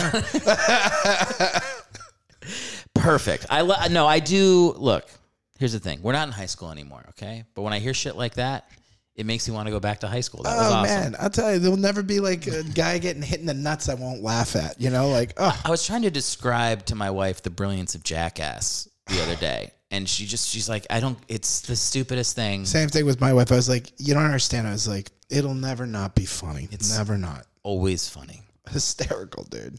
It's also like the creativity with how they hurt themselves is always what I marvel at. Oh my god. Like if it was, I mean, because sometimes they just hit each other in the nuts with a fucking tack hammer, but then sometimes they're like up on a high wire and they're dressed as Charlie Chaplin, like Chickens they, hanging out of their ass over an alligator pit. yeah, they, like they do some really brilliant stuff in a in a way that presents as dumb, but I I love it, man. Yeah, it was great. Never never laughed harder than with my friends at the first Jackass movie in a theater. Well, I, uh, did you see the last one? I have not seen it yet. Oh man, this most recent one was so fucking funny. And Great. dude. It felt like I was like laughing so hard. I'm dumping my beer on my buddy's lap, and he's like, "Yo, yo, yo!" And I'm like, I just turned, and start dumping it on myself, and it, it was it just felt so good to be laughing in a movie theater again. Yeah, yeah, yeah. Like, cause like name the last fucking like knee Hilarious slapping comedy. movie. ten years out at least, like Yeah. a decade without like good fucking comedy in the movie theaters. You know, I feel like there's been like, I mean, there's obviously been movies I've enjoyed that I've watched Mm-hmm. in the last 10 years. But I, I- always wonder if it's just because it's whatever, it's our childhood and that's why we go back to them. But I'm like, will anything ever be better than Tommy Boy or Jackass or the movies that I watched Dumb and the Dumber, Yeah. Ace Ventura. like literally like but but like old school was fucking great. the first was great. Hangover was a slapper. Fucking uh uh Wedding Crashers, another banger. You know, like Yeah, yeah. comedy, even through time, has changed. Still, funny's funny. It's Yeah. just man, there's nothing. Can I tell you a good one though? Yeah, please. Have you seen Popstar? yeah, uh, dude, it's great. Popstar's a good one. hilarious. Hilarious. But what, how, what was that? That had to be seven, eight years ago at least. At least. is it? At least. I did. It Look was it a up. long time ago. I'll look it up. I got a computer right here. Let's race. This goddamn 4G. Come on, baby. Popstar. 2016. It's six years old. Yeah. Fuck, man. I did not think it was that old. Yeah, it is. Yeah, I mean, it. Mu- I think it bombed when it came out, I think so too. It and didn't, then w- people like. I think it had like two years of just being a bombed movie that nobody saw, and then it like whatever. It got its second wind or what something. it was like when when video stores were still a thing. Some movies would see like they would they would get their their fair shake when they hit VHS. You know what I mean? Yeah, like yeah. they got popular after their theatrical release. Now we don't have that. It's tough to do that. But this was one of those movies. I think after it came out of theaters, people were like, "Wh- wh- "What is that?" You know what I mean? And Yeah, it was funny. It was funny. I didn't see it till it was like on HBO, and then I was like, "All right, I guess I'll watch this." And I was like, "Holy shit!" Yeah. This came out like three years ago. This is great. Wolves at the wedding, very funny. Signing the dude's cock in the limo, very Hilarious. funny. There's some really Their music's hilarious always. Yeah, yeah. Yeah. I'm a big Tim Meadows fan. I think he's one of the most underrated SNL guys. Solid as they come. Solid as they come. Yeah. Yeah, you could be. That's a rock that I would build a home on. Solid as they come. All right, we're done with the we're done with the uh, voicemails. Bring in the backups voicemail. Derek. Now, do you know Matt Cassel goes by Cass Dog? No, that, that I didn't know. There's your first Matt Cassel fact right there. Isn't- That's his nickname? His nickname is Cass Dog. Cass Dog. C A S S Dog D A W G. That's a big late '90s thing. Yeah, it's not a great name. No. It's not a great nickname. It's not doesn't feel that creative. Everybody in high school, uh, like 96, 97, 98, 99. I remember I had a buddy, Chris Legary. We all called him Leg Dog. We had we had a buddy named uh, Cass Joe Cassidy. His name was Cass Dog. Everybody was a Cass dog. Dog. Cass Dog. Holy shit! we Dude, just Joe fell into Cassidy that. and fucking Matt Cassel have to have a fucking conversation. Right? Holy shit, there's multiple Cass dogs. Yeah, I don't uh you know, my stepdad's really good at giving people nicknames. He gave uh I, I'm E Bones. I can take that. Sure. It's all right. It's not the best. But uh my brother got Tauntaun. What was it? Tauntaun. Tonta? Tauntaun. Taunt. What the hell is that? Tauntaun. It's French for something. All right. Because he's like him, him and my grandfather who are French. No, tauntaun. It's the same noise twice. Okay. Taun, taun, Tauntaun. tauntaun. Glad it's not my nickname. All right, Jesus Christ! Wow, fucking, I am bombing. What was the other thing I said I liked that you were like, ooh? Uh, oh, it was The Rock. yeah, yeah. was Jungle Cruise. that too. I will say this: I, I haven't partaken in a lot of rock stuff, so I don't feel over inundated. It's all the same note to me. I mean, I'll watch it, but Yeah. he's not remaking the wheel. This. No, he's not. You want to blow me away, Rock? Do a dramatic role and fucking nail it. Nail Knock it. it, out of the yeah. park. Then, uh, then you'll make me say like, all right, that's the best thing he's done since the eyebrow lift. Spoken like someone who hasn't seen The Tooth Fairy, which is some of his best work. I actually had a buddy in that. Really? Yeah, yeah, it was like years ago, but I was uh, I was uh, an EMT on an ambulance in Boston, and I had a buddy who was on that. Who do you remember who he was? Another another EMT. I forget his fucking name. But he was in that one, and then he was in another one where um, he started by being a set medic, and then got cool with him. And then he also did. There was one where I think like The Rock was a football player, and he adopts a little girl or something. And Yeah. he was like one of his football buddies in the in another movie, and I was like, oh shit, this dude's in movies now. I knew I knew a guy that was like a sound person on a movie, and then he started getting all these like these roles in Gotham and shit like that. Hmm. It's just because he like made friends with people on set and directors. It was Fucking- just he was just a good hang. Dude, attitude's everything, man. Yeah, man. Goes a long way. How many people like spend their whole life being like, "How do I get a fucking under five on Blue Bloods?" It's like And it's like all you got to do is just be a little nice to hang out with. stop white knuckling it, be cool. yeah. fucking chill out. Yeah, exactly. It'll come if it's hey man, if you're if you're actually good at something It'll come. and you're chill, it'll it should. It should come. Or you have the worst luck and I mean That is true. You can be really good and you can work really hard and be unlucky. That is also that can happen. But for the most part, like that is that's been my experience at least with. I mean, I did improv for a long time. It's Me a, too. Yeah, it's yeah, a yeah. Deep, That's how I deep, deep shame. I feel. I don't know how. You, It- it how do you feel? It shouldn't be. It shouldn't be. A lot of people say what you say, Well- but it shouldn't be. And I'll tell you exactly why. Let me hear it. Because you have other tools, and so doing stand up so long, and and and and excelling to it at some point, and and so I have certain tools that other stand-ups don't have because I did improv and theater and I can do characters and when I tell stories it's not just another white guy standing on a microphone stationary. We can fucking dip in and out and plus plus part of stand-up is being able to go off the cuff. And if you can't do that and you're married to like words you wrote on a fucking five star, you're in trouble. Well, I'm I'm with you with its utility in other things, Mm-hmm. a hundred percent. Here's why I struggle with my years. I also did it. For, I, did- I don't know how long you were. I in. did it too long, so I I should did have it for got seven years. Yeah, I was like, I'm gonna make I'm gonna make my fucking living being an improv teacher. That's bananas. yeah, yeah. Yeah, yeah. I, I was really into it. Yeah. Uh, I was also in New York, where the improv stand up relationship was not like it is in LA.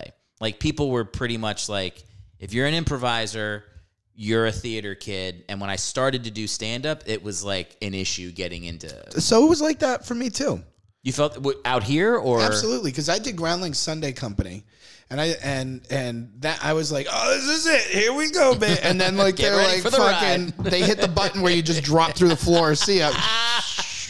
No, it's like you get on the roller coaster, it starts to rumble, and then it slows down, and they're like, "You're actually too fat to ride it." you go ahead and hop off. You met the height requirements, but you just watch your family ride it. uh, but but uh, I started doing shows. I was getting the cold shoulder from a lot of people. Who's this fucking new kid? It's just like the new kid in class, the kid who moves into some, another town. You know what I mean? Now wait a second. You were getting the cold shoulder from the improv Stand-ups. from Stand-ups. stand-ups Yeah, because yeah. you got on. It was just like, who's the fucking new guy who's like swinging for the fences on everything? Like, I don't know. I haven't seen him at the open mics and Yeah, shit. yeah, yeah. And then, um, and then see, like, I had a few friends who had shows, and so when I made the pivot, I got onto a couple of cool shows right away, and they're like, "Who the fuck is that?" You know what I mean? But yeah, um, but uh, I also lucked out, like if again attitude, and I was just I kind of didn't give a fuck, and but I, I wasn't looking for any problems. Just like, hey, if you don't want to be my buddy, you don't want to be my buddy.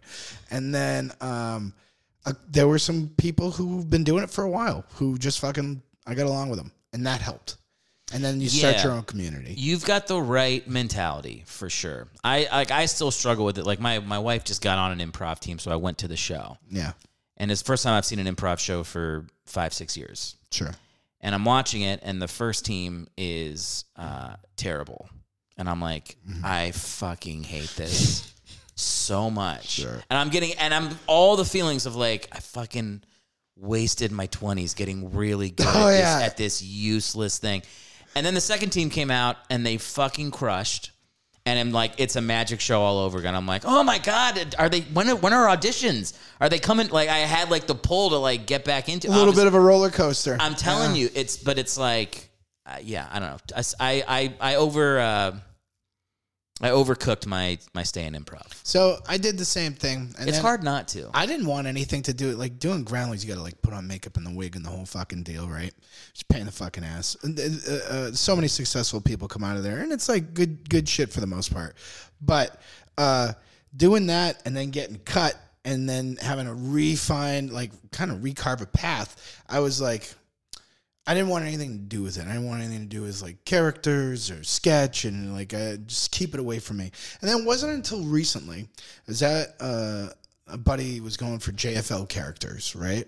And I was watching everybody's character set, and I was like, you know, I don't know what fucking just kind of like washed over me, but I was like, ah, I'm not so mad at anymore. Yeah, like, yeah. I can fucking do this. I learned a lot of good shit. I met a lot of good people. And then it's just like, I don't know. This just takes one of those days. It's like, I don't know. It's just like, eh, fuck it. I learned a few things. And most of the shit is the relationships you can walk away with. Are that's the biggest thing. Oh, I met my wife doing it. Exactly. Yeah. So it's and pretty much every friend I've made in comedy, even people that do stand up, are people that at some point I did improv with in New York. There you go. So yeah, I I hope to get there. You know what I I didn't have is I haven't. You said you were watching your friend doing a JFL character showcase, and that kind of sparked it in you. I like when I left improv, I like I was cold turkey. Like I did not watch any shows. I was like, so I feel like now that my wife's on this team, I'm probably gonna end up seeing shows for the next couple Oh, a months. thousand percent. 'cause I'm you gotta hoping it's support gonna her. like. I'm hoping it's gonna like loosen me up to be like, it. w- You know, It was a- will. it was a fun time. Yeah. There's no reason to be mad at yourself. I I subscribe to fuck it a lot, and it's just Yeah, like ah, it's I, I'm I'm I say this to myself. This is me on me, but I'm like. Oh, just let it go, you little bitch. Like, what are you so fucking mad about? What are you fucking Yeah, mad yeah, about? Shut the fuck up. Who are you to good. think it should work out for you the way you Yeah, wanted it to work out? and out? I'll tell you, man, the older I get, the more I'm like, oh, yeah, it's not going to be at all how you thought it was going to be, pal. Like, Yeah, we're well off plan A. Exactly. Yeah, Exactly. Just start being fucking happier. How about that? You know what I mean? Like stop being a, a pussy little bitch and just like, you know, try to try to at least be like, you know, I got it pretty good. I'm doing okay. Yeah, like go to therapy. It doesn't hurt, man. I did it for a while. Doesn't hurt. And I don't know. In fact, I would say helps. Helps. Yeah, yeah. Yeah. I'm with you. Yeah. Now, I gave you a Cass dog fact. Yes. You said you had Cassel facts. So I know the story. So it's pretty interesting because, like, Let me hear it. dude, I'll tell you, man, I think this guy. So if you want to say Brady is the best backup of all time, super duper, I totally get it. Kind of. But he wasn't a backup for all that long. Exactly. So Matt Cassel, right? He was second fiddle, and then Bernard Pollard. Okay, so he was second fiddle at USC, And he and Matt Leinart, who is well, maybe one of the best collegiate quarterbacks of all time in history, like it's pretty Yeah, yeah, yeah. outstanding what he did at USC with Pete Carroll. But uh, and it was like I think Reggie Bush too, right? He was on that team, I think. He was. I don't think Cassel only played. Did he even start in college? Oh, or it was yeah. like the one. Ca- oh, Cassel, Cassel never fucking That's what I started. was saying. I know- never started. Yeah. So he's been a backup all through college, stayed busy with like fucking baseball and uh, other sports just to like stay in, stay in it. And then uh had a did not stand out at the combine, had an okay combine. So then he had a pro day and half the teams in the league didn't even go. And then those that stayed around like swarmed him like the hot chick, asking for his number to the point where his parents are standing there watching this fucking weeping like it's been five years and he's finally having his day. You know what I mean? Yeah, yeah. So then, because he was a seventh round pick, like think about that, later than Brady, Yeah, yeah. crazy. So Pats take him, and still nobody knows who this kid is. There were a bunch of no name like quarterbacks that went well before him. They take him, kid who never even. I don't even think he threw a touchdown. Forget start. I don't even think he threw a touchdown for USC.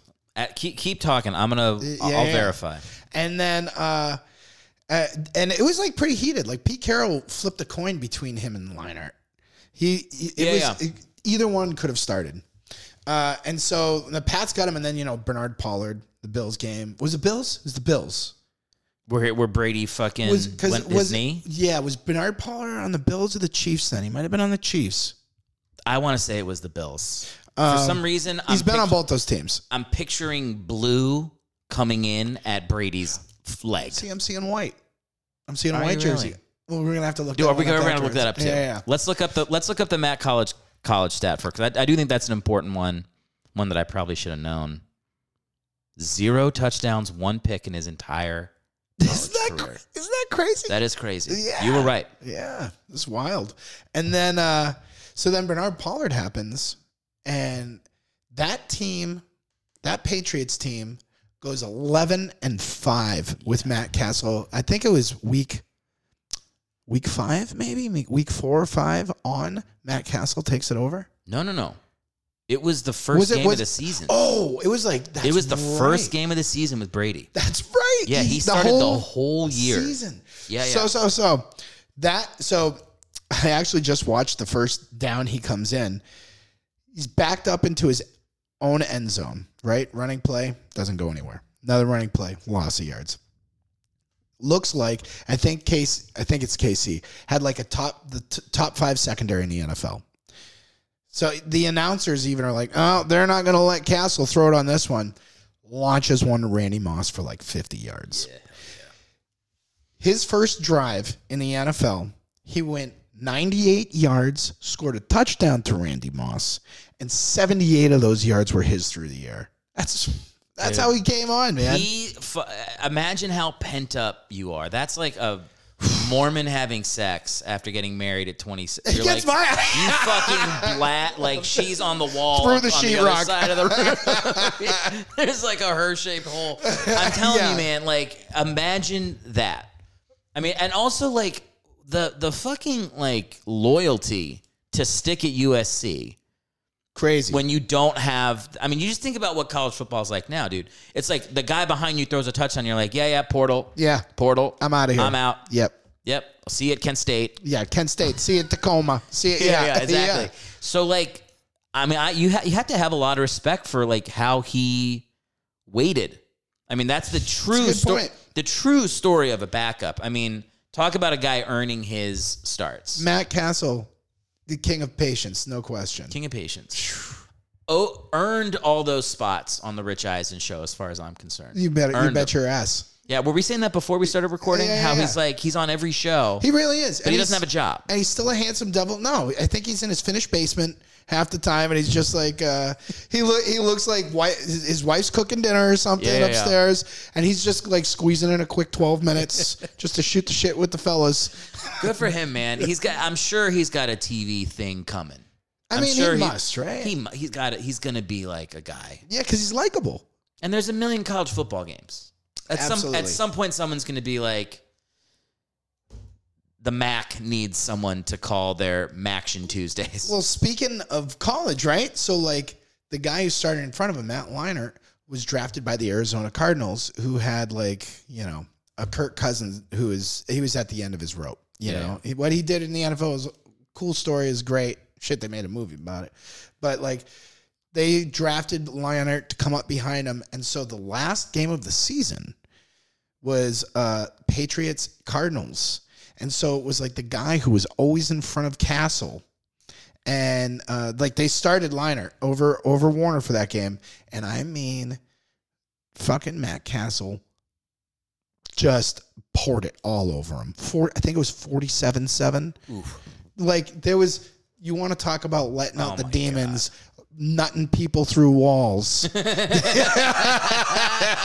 anger nut. oh my I mean, god. and I'm sure they were friends and close, but that's got to be the most fucking satisfying thing. Oh, dude, that was it. I mean, It's to- also that must they must be the only 11 and 5 team to not make the playoffs in 2008. That's So- got to be a, a record. here's a fun one. So they did extend. They did. Ex, they've been extending the season longer and longer since then, right?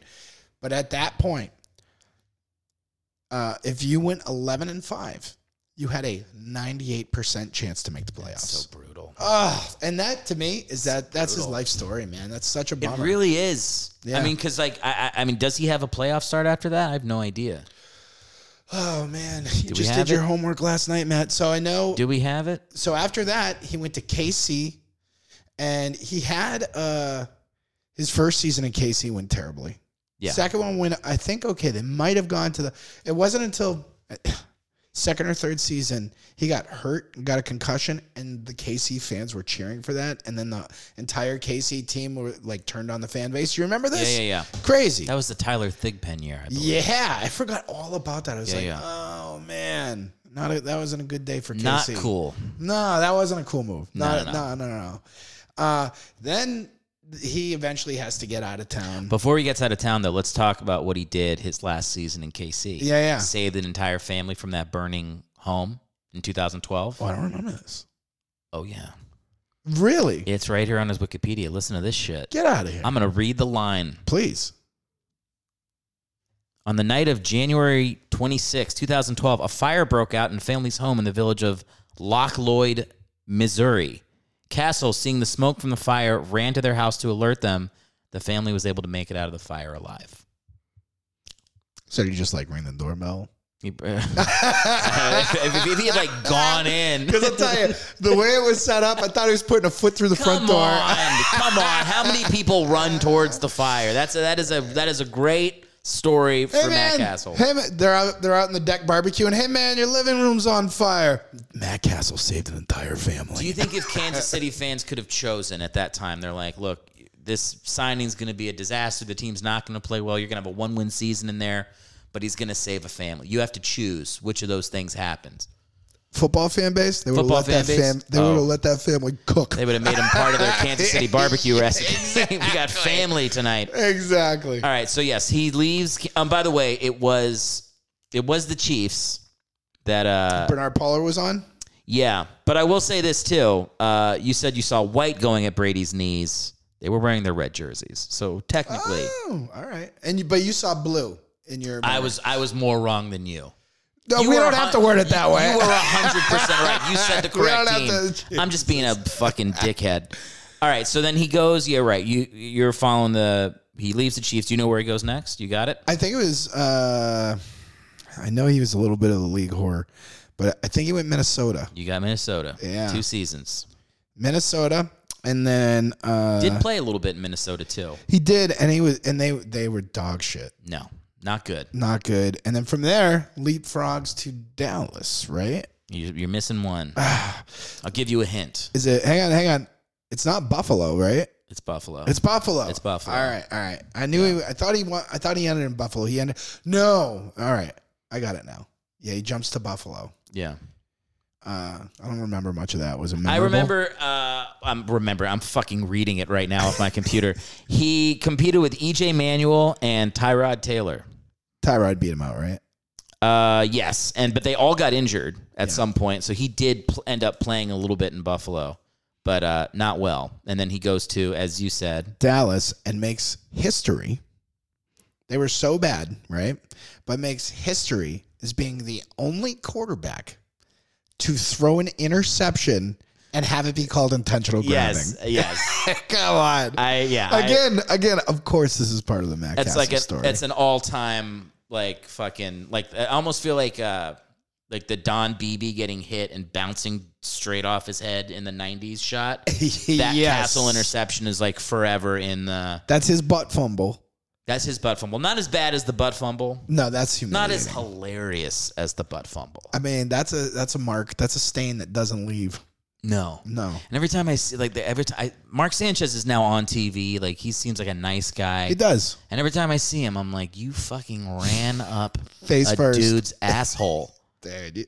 on national. You ran up an asshole, and it's not fair. It's not fair to you know whatever. Football's, No. football's hard, Here's the deal. Life's not fair. and you're the butt fumble guy. exactly. And that, hey man, for the rest of us, we get to call you the butt fumble guy now.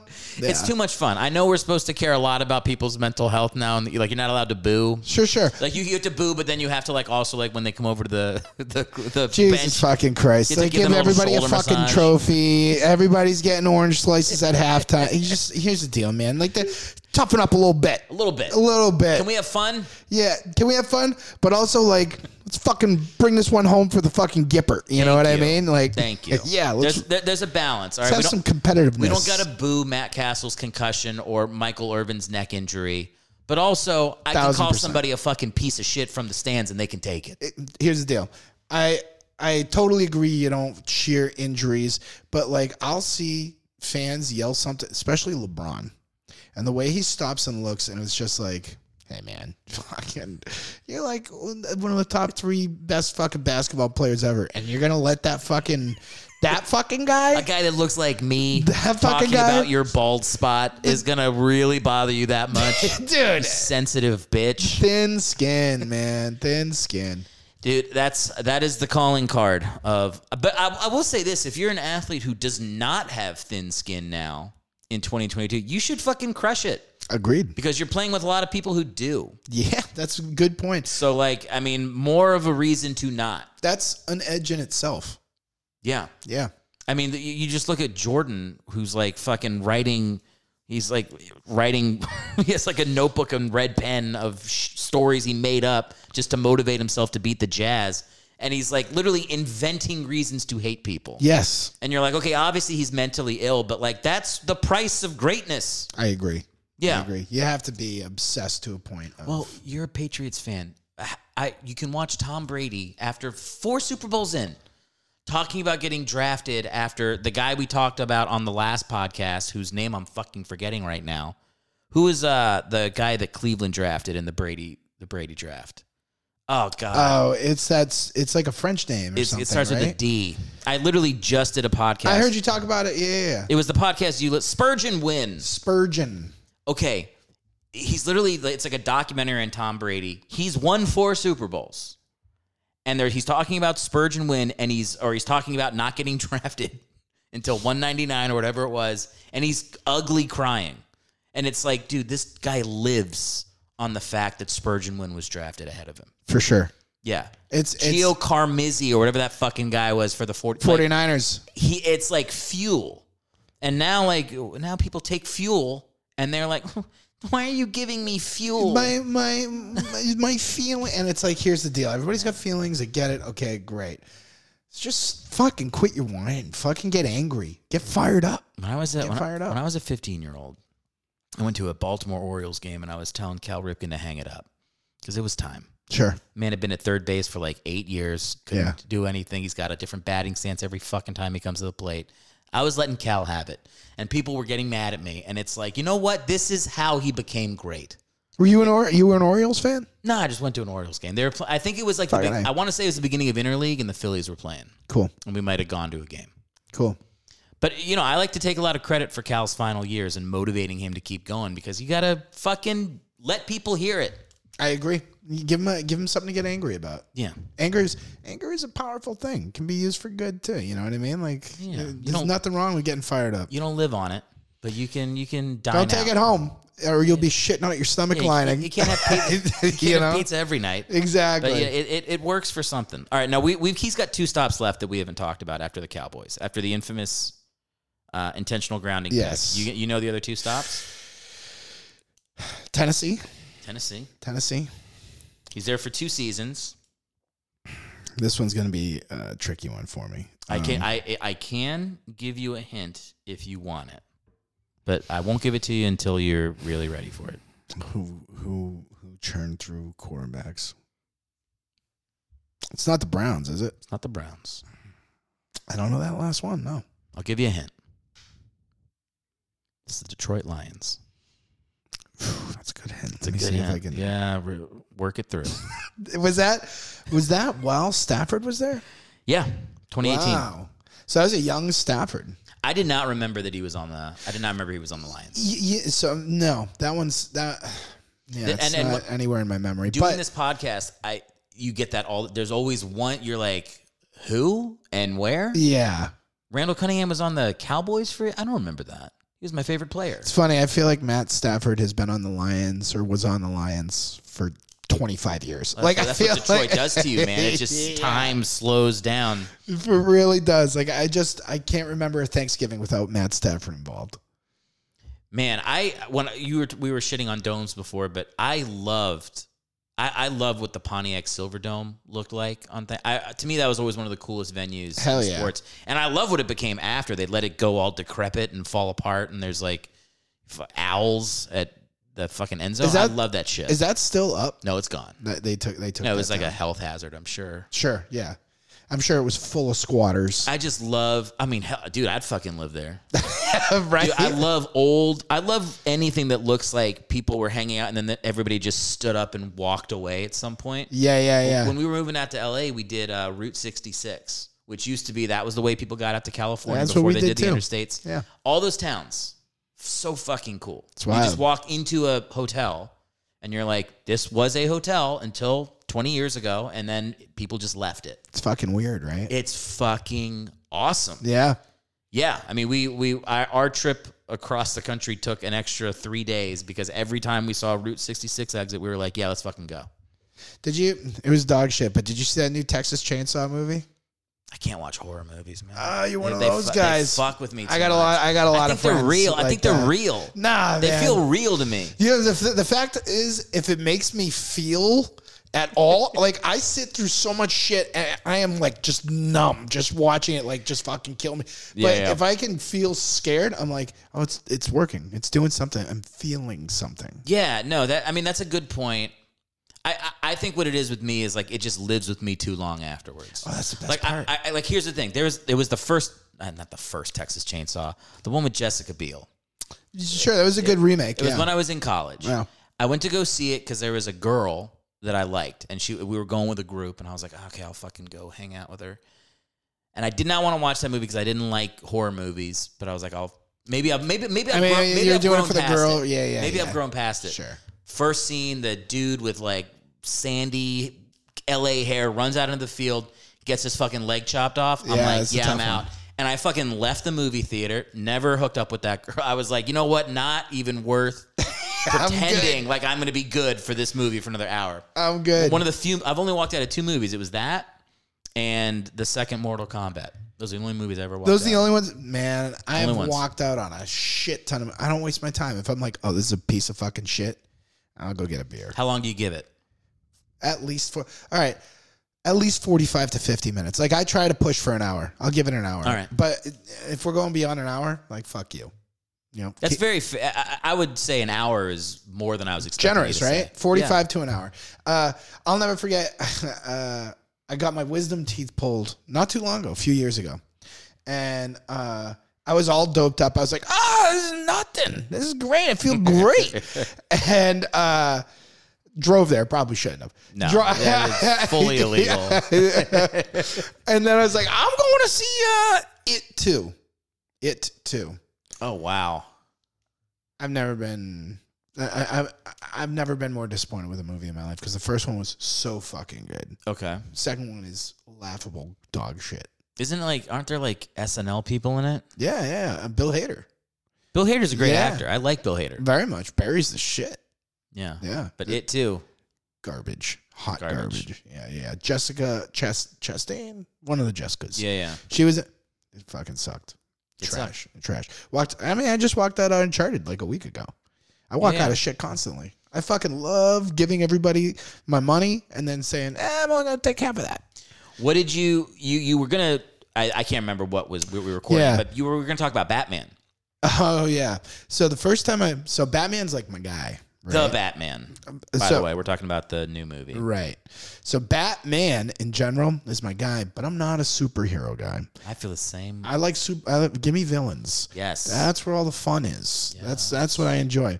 And so like I went into this one like fucking psyched. Give me some Riddler, right? Not much of the movie at all. And the tone is not like I was a big fan of the Christopher Nolan. The first two Christopher Nolans very much like The, the third one didn't really do it for me, but I'll sit through it. Um, I won't walk out of it. Uh, but the uh, I went into this and the tone, everything about it, just sticking with Batman through the whole thing wasn't the Bruce Wayne that I know. Like I like the the Playboy, you know what I mean? Like Well, you it's like more a, fun. You like a Bruce Wayne that's different than Batman because it's a fucking alter ego. Right. This It is the same guy. ego. Yeah. Yeah, it can't just like you can't just sound the same and act the same. Yeah. Now you said on an earlier podcast that it was beautiful. You're absolutely right. Shot beautifully. Yeah. Uh, uh, Zoe Kravitz really didn't do it for me. Give me Michelle Pfeiffer any day. I'm not a fan. Yep, I'm with you. Uh, I watched that. I did watch that show. It was like was it Big Little Lies or something? that I shit? call it water crashing against rocks. Like, how many times we need to fucking establish that there's a cliff and there's water and there's rocks? I got it. I did enjoy that. Sh- the first The season. first of that. season is great. Second one fell off. Second they didn't. one- Ha- they shouldn't have done it. The second one could have been five seconds long. Thousand percent. It could have just been like, hey, we should go to the cops too. Yeah. Yeah. Here's what I didn't. I'll say the most unrealistic part of that movie was like, I get it. It's like feminist. That's fine. I enjoyed it, but it's where like the, all the little kids are riding in the limo with their mom. And a Fleetwood Mac comes song comes on, and there's like little like six year old kids being like thunder, like, like dancing, They don't know that shit. dancing like it was their fucking childhood. Nah, like they're listening to "It's Raining Tacos." You know what? I- No, but it was like, oh, this is where it fucking jumped the shark for me. But still, uh, yeah, But- that, but that was the show. That's the show I know her from too. Right. And so so I, I walked out and uh, my wife hates all the superhero stuff and I got her to go. I'm like, this one's gonna be different, trust me. And a good buddy of mine, we all went and the three of us walked out and I was just like disappointed. That's the word I'm gonna use. And then everybody goes fucking bananas. They go gaga over this shit. And I'm like, all right, let, let's take a second look at this. And it is a Batman movie. It's Batman. It's and then a buddy of mine sold me on it. He's like, it's not year one, it's year two, but he's like, it's very early on. And he's like, think of it as the very beginning of a massive arc.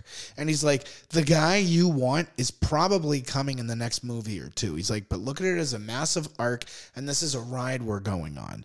And so I was like, Okay.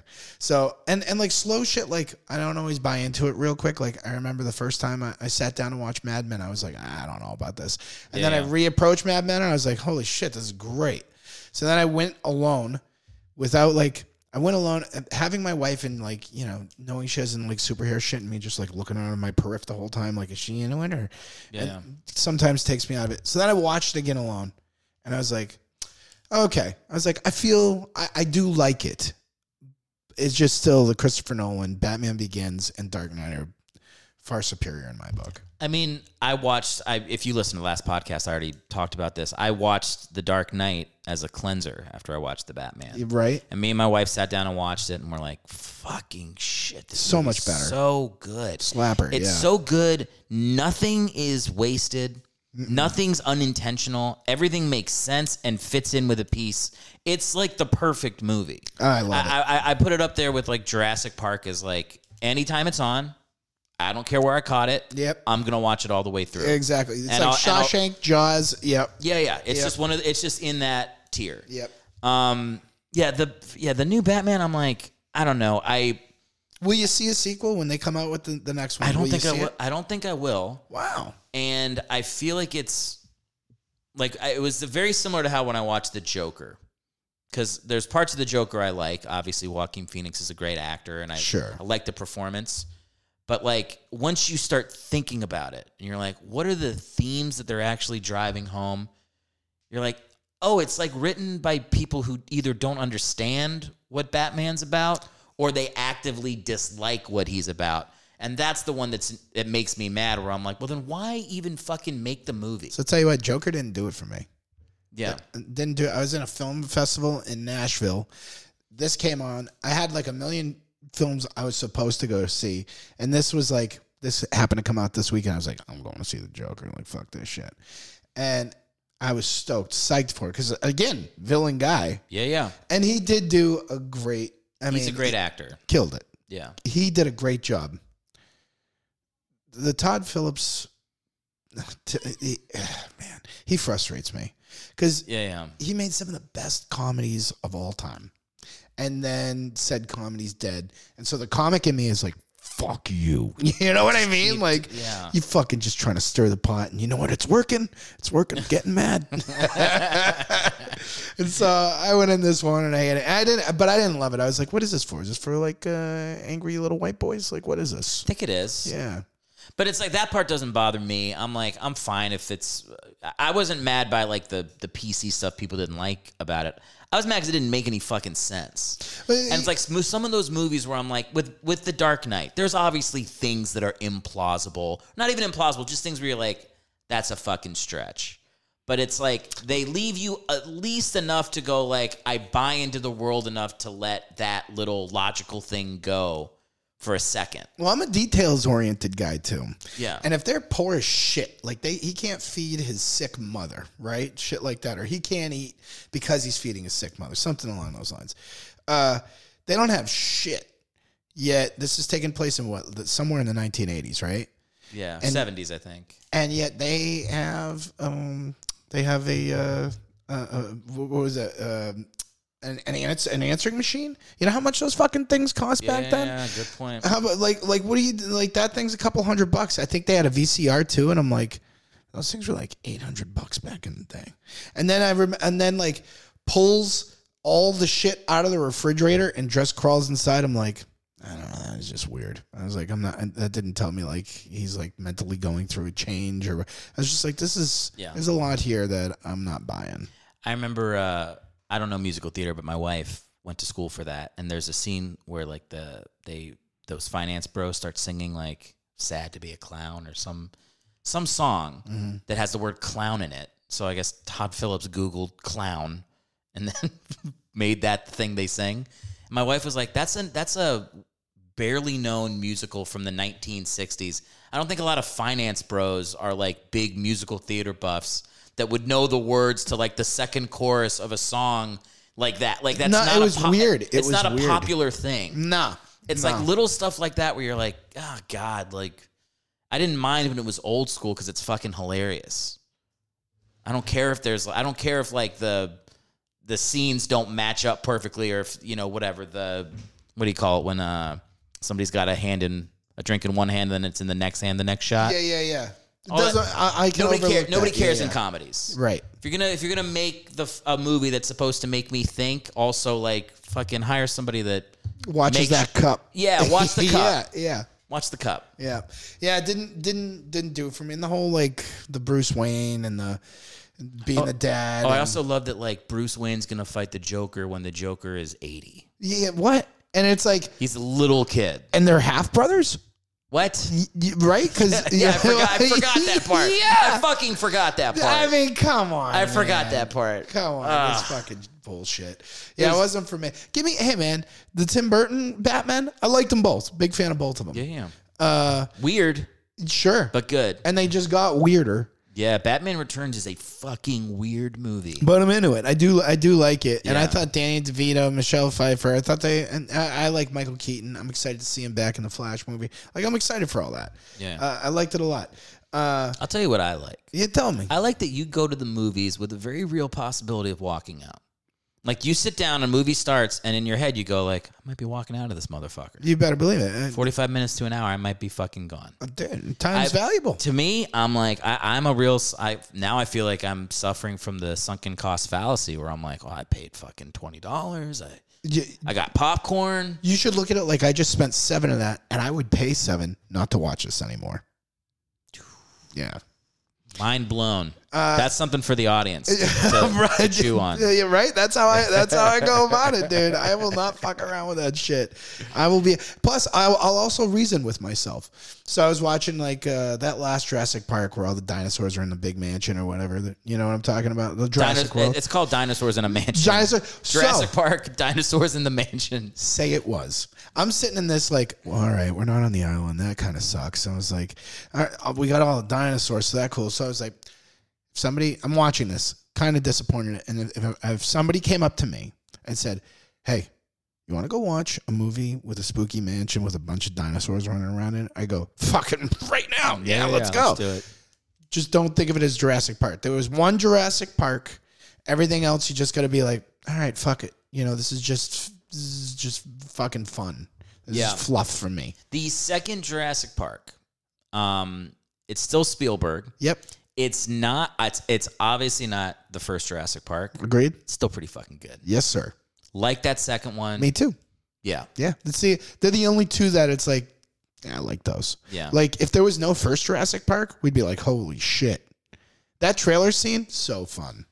Getting shoved off the cliff. Yeah, yeah, Ah, yeah, what yeah, a blast. I like that. I like the dude that gets eaten from the West Wing that gets eaten by the two T Rexes, and then uh, one of the bad guys is like, uh, they, they just fed, and then the guy and Jeff Goldblum gets mad. Because he's, like, "I he had a fucking name. He had a name. yeah. I don't know why, but I'm like, whenever that part happens, I'm like, yeah, stick up for him. He's Yeah. just been eaten. His fucking name was Hector. It's the first. It's it's one of the first times I think where somebody gets eaten, and you're not like really happy they get eaten. Sure. Mostly in the first one, I can't think of anybody that gets eaten where you're like, oh, this is one of the guys I like. Yeah, yeah, yeah. Who who?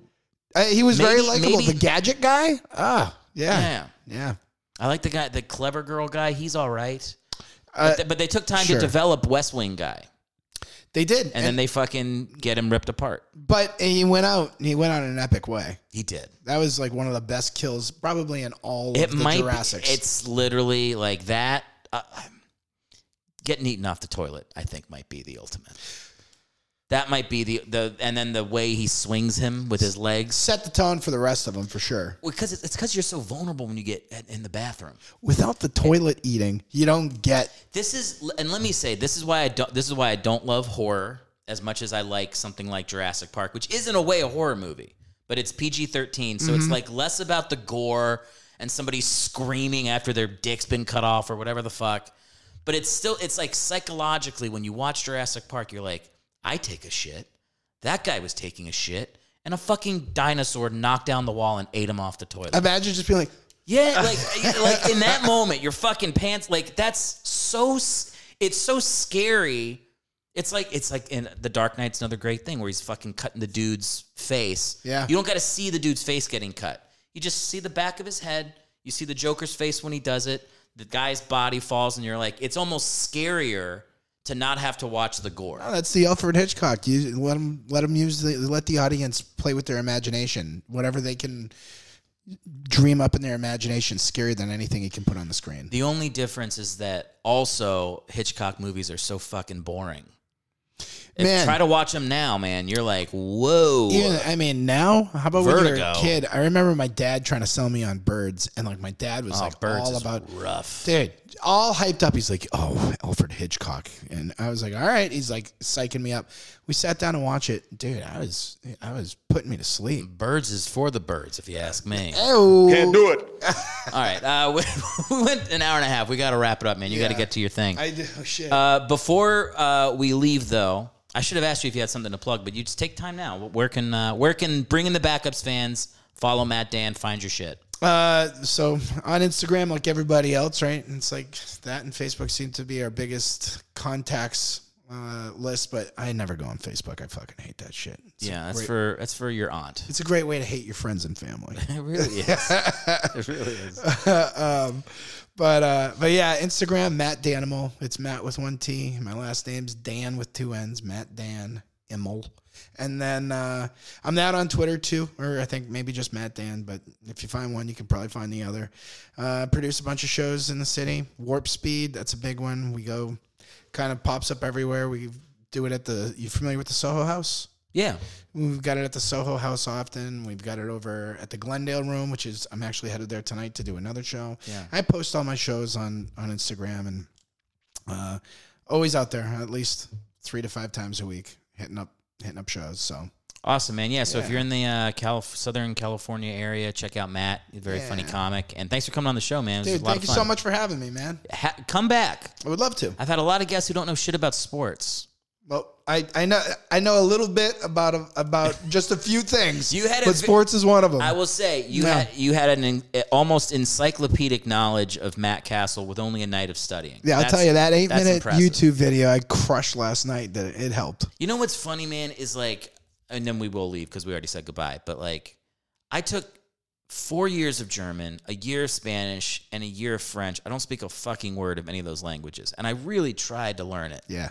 But I can watch like a five minute video on Shaun King of the Bucks and why he didn't get a fair shake and remember every fucking word. Yeah. The, difference of like actually giving a shit about something helps so much with your memory. Like I have the worst memory except for shitty 90s backup quarterbacks. And then I've got it all fucking ready to go. Be ready to go. Ready to the go. Rolodex. Yeah, let's talk about who Rodney Peete threw an interception against in that playoff game against the Lions because I fucking know. Shaun King, though, I actually liked him back in the day. I got a, I got a, I got a podcast episode about him. He got, the, I think I titled it "Shaun King should fuck Brad Johnson's wife" because it's really not cool, really not cool.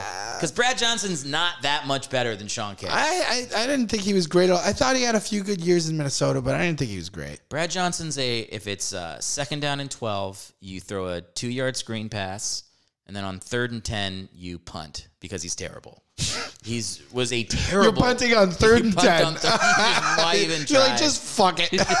catch him off guard with a secret punt. yeah, He was the worst, and I was like, why don't you just let Shaun King keep developing? Like he fuck his rookie season. He was like one of the first QBs I could remember that actually had wheels too. Like that kid could Yeah, yeah. scramble. He could move. had a great season at Tulane. I think he was, he was the quarterback the year they went undefeated. In But but but that scrambling, that mobile quarterback was not a thing then. Everybody was still looking for the pocket passer yeah, yeah. It, it it almost like I mean look, before its time.